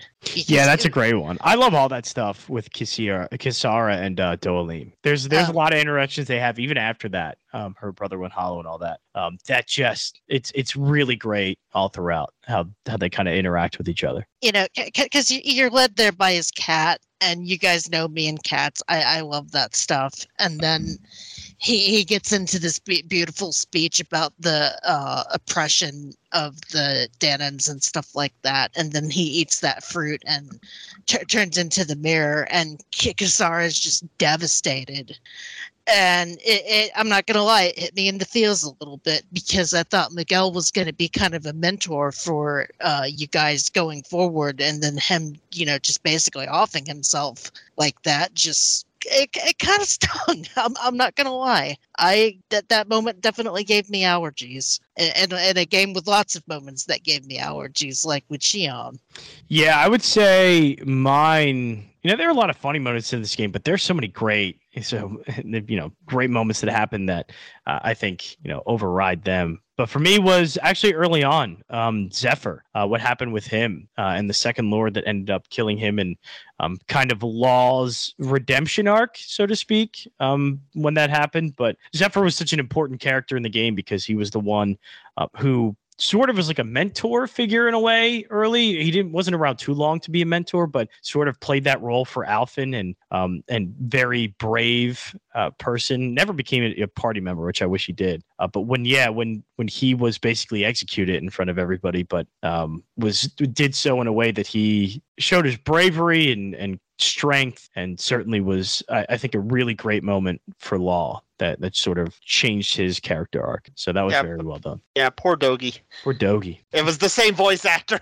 That's right. It is the same voice actor as him. That's right. Good call with that. Yeah, and and I, I found it kind of ironic because um you know he, he uh Zephyr used uh you know his fist to fight and you know, Yes, he did. yeah. so very apropos character. Are you talking Dogi from Ys? Yes. Yep. So, so it was Patrick Seitz. Yep. Same voice Huh. actor. I'm a, I'm a huge voice actor nerd, and I it must have been so long I didn't remember that. That's that's hilarious, but kind of sad. Um. al- Also, a runner-up moment for me is the whole "How do you eat under that mask?" skit because Yeah. it did yeah. make me laugh like an idiot. The, the they got so much mileage out of the mask. hmm Oh, the, oh, my my favorite, um, and th- this is actually what frustrated me. So, um, there's an achievement in the game that requires you to see so many skits in the game, hmm and I had seen the X number of skits in the game based on the game clock, but I did not see enough skits in the game for the achievement. And I think it was because I had some DLC skits that were not Mm. counted, so I end up I ended up having to go and do a whole bunch of fishing. Fishing. I love fishing in that game. The fishing, the fishing was so good. The fishing was pretty good. The fishing was pretty good. I Um, it. it, it, and I, I love the fact that like all a lot of the fishing lures were uh, like based off of old Tales char- uh, mascots. Like one of them was was shaped like Bienfu. Oh, oh Yes, right. That's right. Uh, one was shaped off of uh, I forget the Chico's name from Tales of the Abyss, but that character. Oh yeah. That gosh, I haven't played that in years. Yeah, so I know. but I, but about. the but the skits, you know, with Kisara and and her, and her fishing, and then it, like the end of the game when they're showing like the you know what the different characters are kind of doing now. You know, what's Kisara doing? She's out there fishing. In the ending credits, that's her scene is her out there, you know, in very casual clothing, fishing. the, the last character I would have thought that would have been a fisher, uh, fishing guru too. The lady in the armor. yeah, with Wait, the open back. I'm pretty sure I got the achievement for getting all the fish. Was there a Teepo fish too? Oh, Teepo. Yes, I think I think there was a Teepo fish. Okay. If not, Teepo was um Teepo was referenced somewhere else, I believe, though. If if it wasn't on the uh, fish, I, I'll have to I'll log in and later and look and let you know. Yeah, I, I also think Bienfu was one of the artifacts too. There was th- there's so many references all over the place. I, I'm sorry, I love that kind of stuff. Some people think that it takes them out of the game to reference other games, but I die for Easter eggs like that. Yeah, I love it- good Easter eggs. Yeah. it it depends on the game. Like some games, it's great. In other games, it's it, it, it depends on how it's done. This Tales game did it well because it wasn't like it wasn't. It was very. If you were into Tales, it, you could tell, but it wasn't like anything that would really take you out. Like, oh, it's a fishing lore, or it's like this relic that gives you some spe- type of special bonus. You know, it wasn't anything like, oh, you know, here's this mascot character showing up to like in the middle of a quest type of thing. And I think that's what made it so much better in the tail in in Arises. Again, it was it was throw it was you know the Easter eggs, but it wasn't so overt that it was distracting. Yeah, and also the, last one because I completely I talked about it earlier. Um, but the the moment on Lenegis, I think it's called, um, when again you go through all the dialogue and, and start to learn that the lords uh, even like had families and stuff, and um, they were kind of almost forced into this in a way. Um, so it was it was just really cool to see how they went through all the dialogue and and basically all the because one of the things criticism of this game was again you know all the stuff you know about oppression and things. They were like, oh well, they're just forgiving him. I was like, no, the dialogue didn't go into forgiveness, but you know uh, understanding the circumstances understanding uh, that maybe you know even oppressors don't have everything you know fully um, fully there for them and they go through things too but that doesn't mean you have to forgive bad deeds and um, that you know you can all of a sudden forgive them for what they've done you know? You, you can Yeah. understand their circumstances understand them better but also you know still understand that what they did there are still consequences and punishments um, and things like that and just and, and you know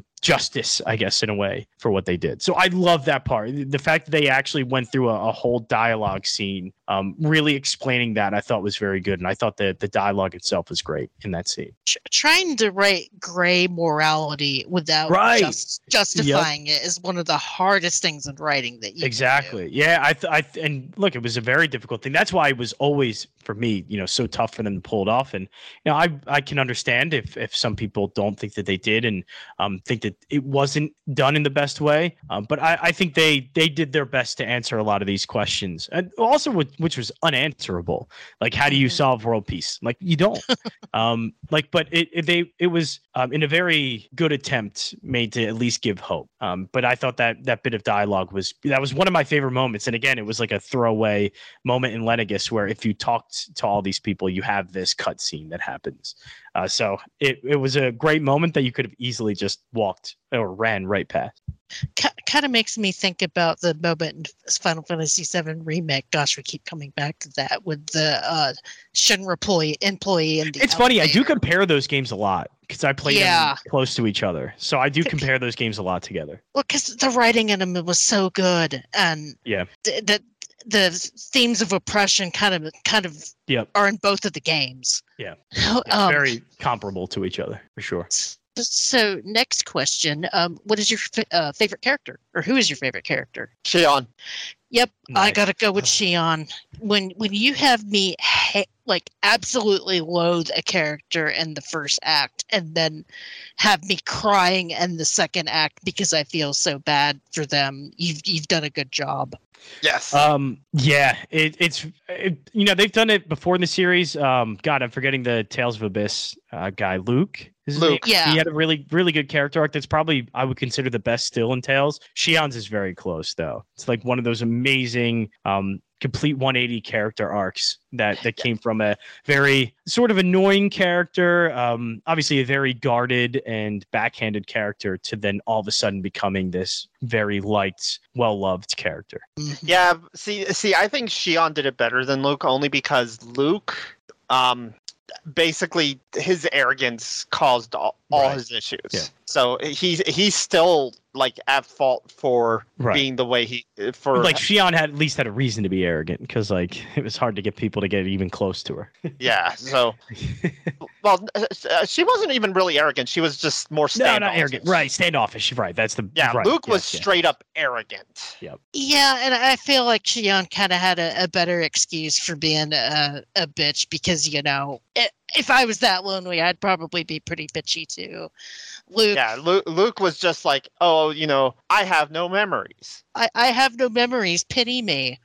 Um, kind, I'm supposed to be the hero. yeah, yeah. Sh- Shionne Um, is great. Yeah, Shionne's great. My favorite character is actually Dohalim. Um, one of the more introspective characters because he has to look inwards because uh, obviously he thought he was this very kind, um, you know, figure, leader figure in, in his area, in his territory, um, whatever you want to call it, and then ends up, you know, kind of knowing that, you know, things were, he was doing things mostly for himself to feel better about himself, but there was still a lot of, that he had to learn about himself, lot, uh, about the people around him, learn more about key Kisara, which he he did. Um, and then once you get to even Lenegis and things like that, um, it was it was really cool to see him turn into an actual leader, uh, a, a leader that actually knew compassion, kindness, his his subjects well. All I hate to say subjects like that, but um, knew the people that worked with him well. Um, it was it was cool. Dohalim's arc was amazing to me. I, one that's a, a background, one that's full of a bunch of pain um, because of Mhm. what happens with him and, and sort of the other people that he was into music with, uh, and how that all kind of came about, and how- he never wanted to become a lord. Uh, so there's a lot of pain in his background, but again, uh, using his introspective um, looking inward to figure out, you know, what what went wrong uh, as a lord, and and learning how to actually be kind and compassionate to people. That that to me was an awesome arc. and and learning a very hard lesson that's Yeah. yeah you, Yep. when when you're kind people will take advantage of you Yes, yeah, and just being kind's not good enough. You know, you you, Yeah. you have to to people that are oppressed. You know, it, there there are ways you have to you have to actually learn about these people. It's not just easy enough to be like, well, look, uh, this. You know, you're you're not as shackled, I guess, as as you know people in these other territories. You know, look how much better you got it, and you know, I'm a good lord and all that. But there there was more he had to learn uh, to actually be a better leader. So I, I loved it. Everything about Dohalim was was amazing. Maybe my my favorite Tales character ever. Like I loved I loved Dohalim in this game. Awesome. Um I'm, my runner-up is also Rinwell because i like her design and she has a pretty good story too. Yes, she does. Great story. The- and, and, and i mean i'm not gonna lie i like the entire party in this game. There wasn't really a there's usually at least one character in most tales games that i just want to push off a cliff but not in this case um and- and Maybe I- Law I in the beginning. Yeah. Sometimes Law, sometimes Yeah. Law. He, he Uh, was kind of the lovable idiot of the group. Yeah. um did you did you guys have a favorite area in the game that you like to be in Oh, that's a great question. Um, I would say that that it was the demo area. Actually, I forget what it's called. It's right before you do get the Dohalim's, um, Field of Green or whatever, or Calaglia, I think it's called. Actually, uh, but staring out. I mean, they did it on purpose to show off, like you know, our game's gorgeous now. But there was this kind of yeah cl- edge of a cliff you can go on and see this beautiful vista and uh, that area to me it just looked gorgeous it was amazing uh, the soundtrack to it was great so i think it was Calaglia actually that's probably my favorite area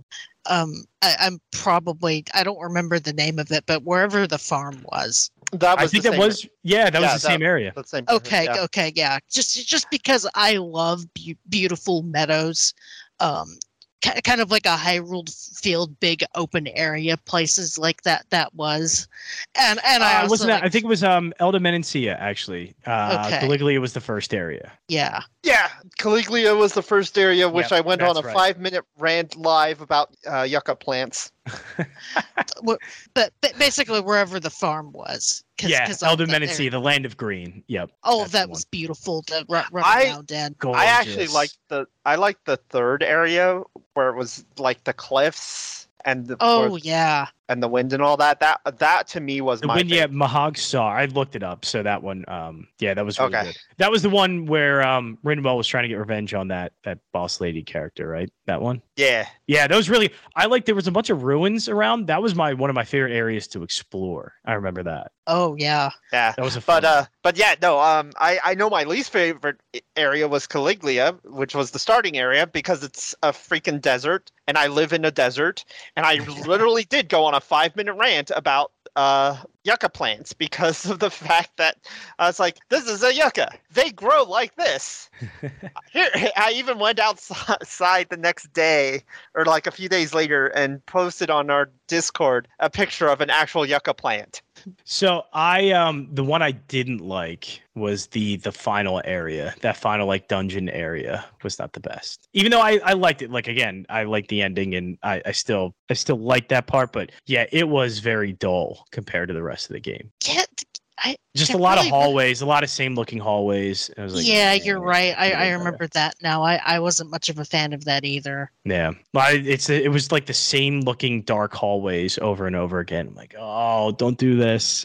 It- like you had these beautiful, beautiful settings all over, and now you're doing this. They they spent all their budget on the open areas. I know, right? Although you have to admit, when you first land on that pl- planet, that was that was amazing. yes, it was when you first landed. Yeah, yeah, yeah. Oh yeah. Yeah, because it's just like empty empty buildings that are just sticking out of out of you know Yep. of an ocean of ho- of hollow. It was It's just when you get inside of that. it- It's not very bad. exciting.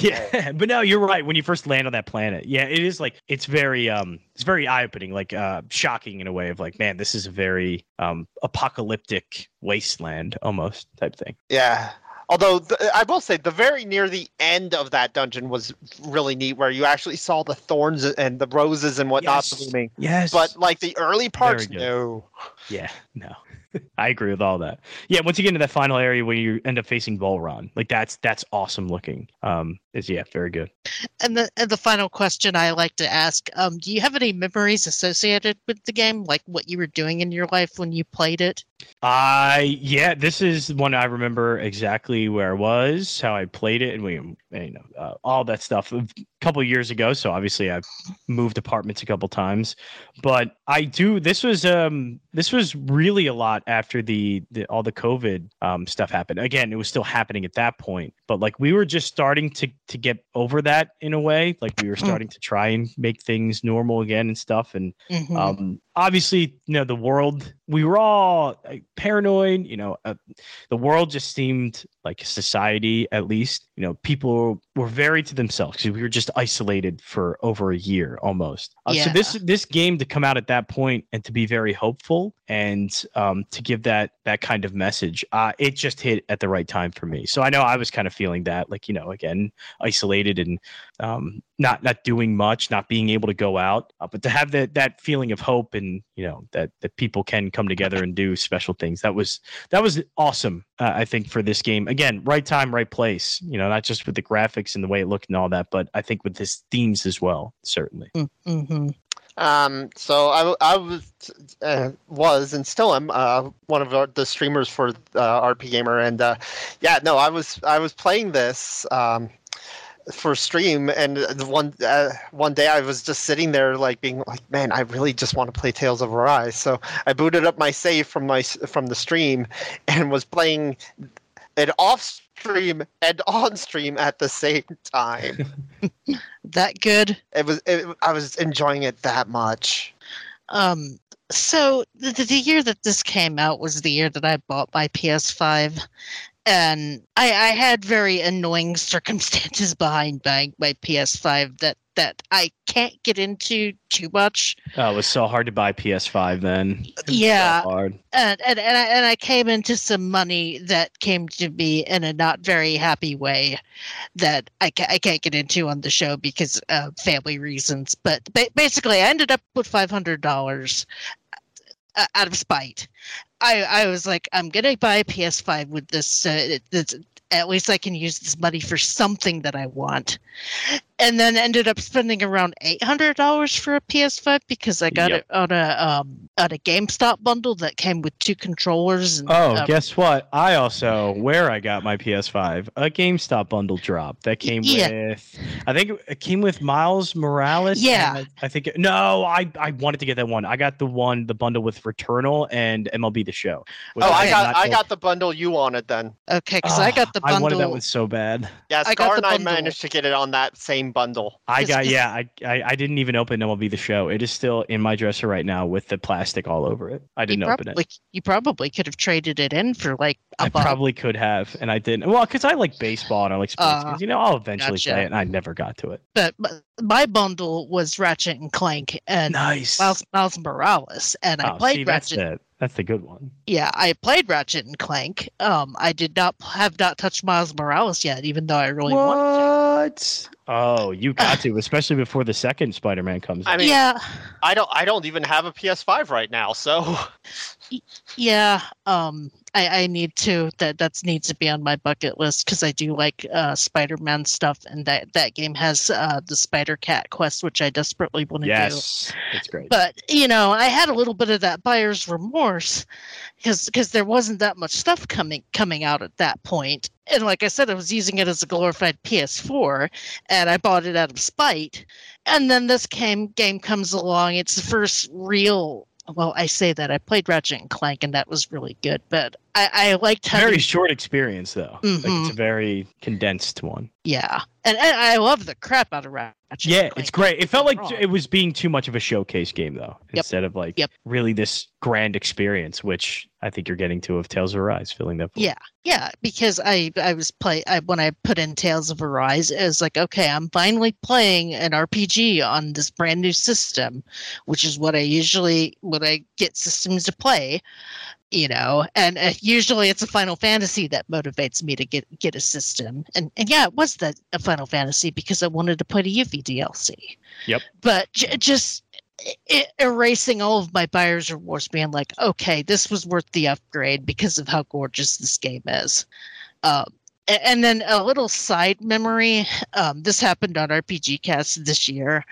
I think on Memorial Day weekend was when Bamco was having a massive sale, and they were selling all of their T-shirts for five bucks. Hey, So Yep. I, yeah, uh, you know what I'm getting at, Tam, because I'm on this site and I see a Pac-Man T-shirt that's really cool, and a tail the Tales of Arise shirt with Alphen that I'm wearing right now that was really cool, and then they had the uh, one of the owl plush on sale for like thirty, which is usually like I think it was around fifty or sixty normally. So it's like screw it, I, I'm stimulating the the economy. I'm getting these two shirts and the hoodie, and and then I think on the same show, Tam was like, "Yeah, I picked up three shirts with all the girls." Yeah. and I, I, I will say those are some they are some very nice comfy shirts. Oh, I I love the, my uh, Tales of Arise shirt. I wear I wear it at least one uh, whenever it's clean. Yeah, I I basically do laundry once a week, and it's one of uh, the three of because I picked up uh, again one with each of the girls. I have the Rinwell shirt, the Kisara, and the Shionne shirt, and and like three days in a row at work, you'll see me showing up with them. And, nice. uh, yeah, and I, I think the only reason why I didn't get the Shionne shirt was because they only had that in large, and I need an extra large because my chest is huge. No, I I was able to get an XL because I wear XL. Huh? huh. Maybe I maybe I got confused. I don't. Yeah, because I was having problems with the cart that day. I had to have my husband buy that Mm. stuff for me because I couldn't check out. Their their cart was so slammed it was giving me issues. So so yeah, I, if you didn't bring up the T-shirt thing, I was going to. Because, I mean, pe- people don't know what most people I know don't know what the hell Tales is. So wearing this shirt in public so is always like hee hee. I'm, I've gotten I'm a few comments about it. yeah. So um I, I think that's our Tales show. That's it. Yep, We that haven't- that that will be it. do you think we went The long end. enough? All done. Oh, no, no more show. end, end of discussion. No. Um our next so our next show starts in spooky month and we're doing quasi spooky games. Uh Costume Quest 2 is going to be our next show barring any disaster.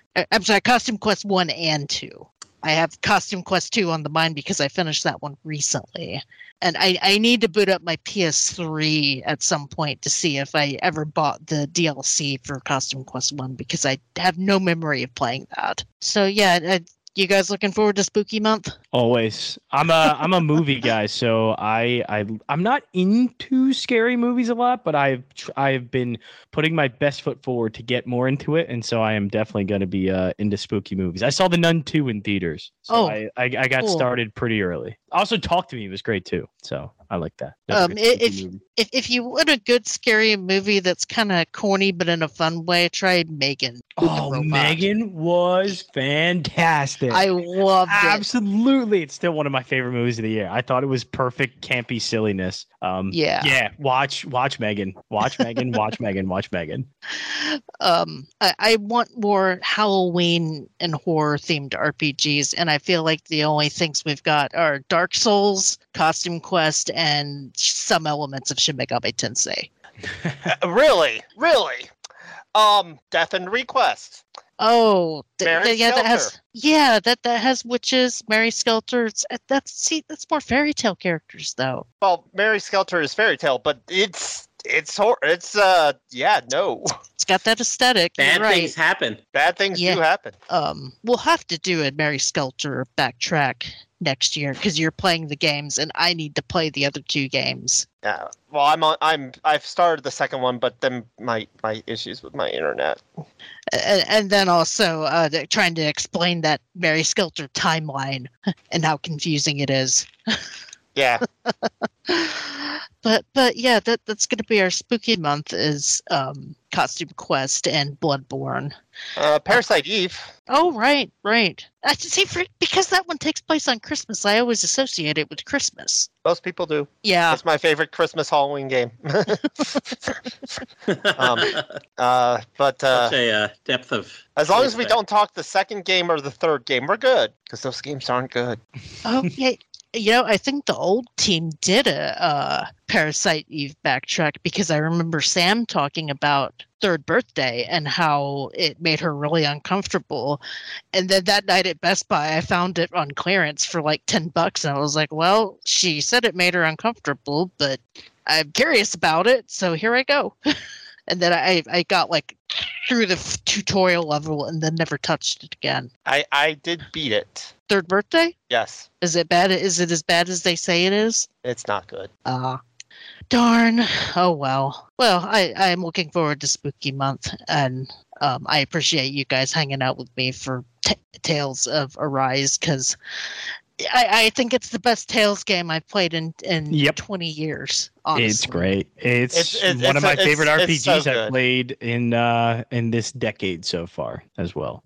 Uh, I absolutely love this game. I mean, I mean, as much as I loved Xillia too, I know that that's not a lot of people's favorite game because they that they kind of feel is an asset flip, and I kind of agree to an extent. But Well, a lot of Tales games are asset flips as far as like the monsters and stuff. But Yeah, but th- this one, I, I, I, if I was, if we was gonna do a where to start article on Tales, this would be my number one recommendation. We actually did do that, and I Oh, wrote this one up. Yes, we Okay. did. We did. I uh, was gonna say, I feel like that's been there. uh, for yeah, we did that for the Tales series, and I wrote up Tales of Rise. I think it is because that is, um, you know, if you want to get into the Tales series, which one?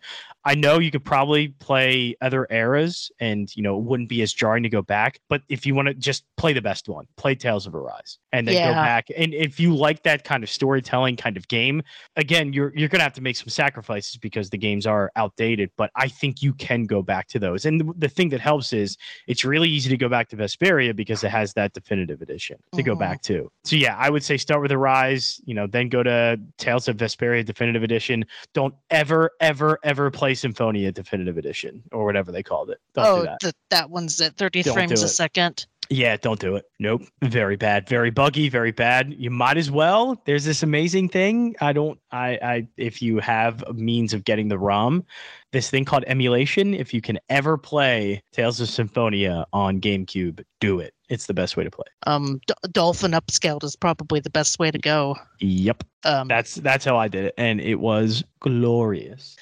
well, th- that's a shame about the definitive edition, but luckily, Oh yeah, I think was bad. um, even the PS3 version. I don't know about the PS3, but the the one they just ported over Okay. to all the new um, Okay, new consoles was terrible. Switch, the one for Switch, PlayStation Five. Uh, I don't even know if it was for five. I think it was just for four, but it still plays on five. But yeah, all the that latest port that came over was brutal, and it's still they're still working through bugs and stuff with that game somehow. that that that sucks. I hate it when pe- they put out half-ass ports. Terrible. But Vesperia Definitive uh, Definitive Edition crushed it. So again, start with the Rise. And if you want to go back to an older one, I think Vesperia is very accessible and easy. And, and see, my, my favorite ones in the series are the 2D ones, uh, the Destiny and Eternia and Fantasia. Someday they'll be ported again. God, I I'm hope not- so. I'm not holding my breath for it because there was I'm just not- ano- there was just another report of like Bandai Namco, like, yeah, we're thinking about this. It was like, cool, you've been thinking about this for like a decade now. Just do it. You, you would just think that as a, much of a hot thing as pixel art is these days, that they would want to capitalize I don't know. I don't know. because those games were gorgeous pixel art games. Right, because Uh, Symphonia to me, they've already ported over a million times, and that one's outdated. Like the Mhm. other ones, the 2D, you can at least still with pixel art, um, and the 2D battle system, that's that's still something that I think works now. Um, Symphonia looks, I mean, it looked good then. I still think it looks good if you upscale and all that, but it it looks pretty ugly cell, compared cell to like shading, the 3D does, games. the- uh, cell shaded art does not. Right. That's the thing well. is it, it it cell shading art doesn't it, it can in some like Vesperia was a, a different kind of cell shading and I think it works. That outdated comes with the slow battle system. But yeah, it doesn't age as well. Like it's very blocky at times, especially it's GameCube graphics. Like it's not it's not the best. So See, Yeah, I've I- heard I've heard the opposite that people will say that uh, cell shaded art ages very well, and it's 3D art that looks like It, ass. it's it's the best. I think it's one of the better ones to um the to age. But again, we're talking about GameCube, and so it is. It's very rough. Like Symphonia is rough now. yeah, I think so. I think it at least but Bamco, if you're listening, give those 2D games the HD spit shine. hundred percent. Put them out in a collection. How level. is Star Ocean getting an HD 2D Octopath style thing, and Tales can't do that? Different How? companies. How? I Because that's. Square Enix. Yeah, that's yeah. D- different companies uh square as much as we complain about them is very is usually very good about making their older games available. Yes, they available are. But Um, Star Ocean, unbelievable. um i mean at That's least a- it's That's a lower version of Tales games. I mean, it's. I I'm sorry, I shouldn't say that. I don't want to get in trouble. no it, it- it's fine it's just if at least they're doing the two g- good games the the, the pixel they art are. ones and not I, I think they already remastered the terrible ps2 one No, they didn't. No, I- I got um, I got the first. I got the first Departure R. I think the the definitive edition one or whatever Yeah. the remake one, not remake. Yeah. uh, No, the remaster. PS the PS2 one has not been touched uh, since the PS2. i, I could have sworn that they That's did till it. the that is till the end of time. Till the end of time has not been redone. You keep thinking of four, which is the one you hate, right which which is the one with the questionable outfit for a cat girl.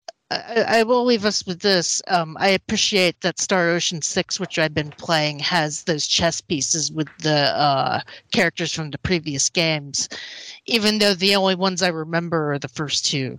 Uh, yeah. Also, because I've I've reviewed Star Ocean Six, it is Tales of Arise AF. Um, Oh, of course, it's. I mean, you do know that the two that yes. yeah, okay. Yeah. Um, it is, but it is. It's very. It's very similar. Uh, Very again, I just think Tales of Arise just does everything so much better. I mean, it's it's one of my. It's probably my favorite game that I've played. I again, that's coming from a biased. I love Tales games, and I know it's not the best game ever made. I trust me. Uh, but it's just the the experience overall, the package. It's the strongest version of a Tales game we've ever gotten the most streamlined, the most polished, and everybody was worried about that because it was delayed. Um, it's the best Tales game, and I absolutely love it. Yep, I concur, very much so. Well, um, thank you, Tam and Robert, for c- coming to talk some tales. I am Always, Tam and Robert. or ah, I am, I'm tired. Double thanks to you, man. Yeah. Thanks to I- the anime man. My bad. I am tired, and I am bad with names, and I apologize. Hey, I think Jon really carried the show though. No, no. Thank you Oh, very no, much, Jon. no, Always love no, having you on. I knew I knew I would talk too much, so I apologize for going long on this one. No, no worries. Um, some some people like our long shows, and that's fine, just as long as we're not doing another Musou marathon. Oh, Oh, but um, sorry. Thank you, Jon and Robert, for coming to hang out, and of course, thank you to Matt Mason for st- st- staying up late and for uh, doing the editing and being my co-host and being awesome. No problem. A- And and thank you, listener, for hanging out with us. We will see you in a couple of weeks for Costume Quest One and Two. Have a great west- rest of your re- week, and we will see you later. Bye, everybody. Bye bye.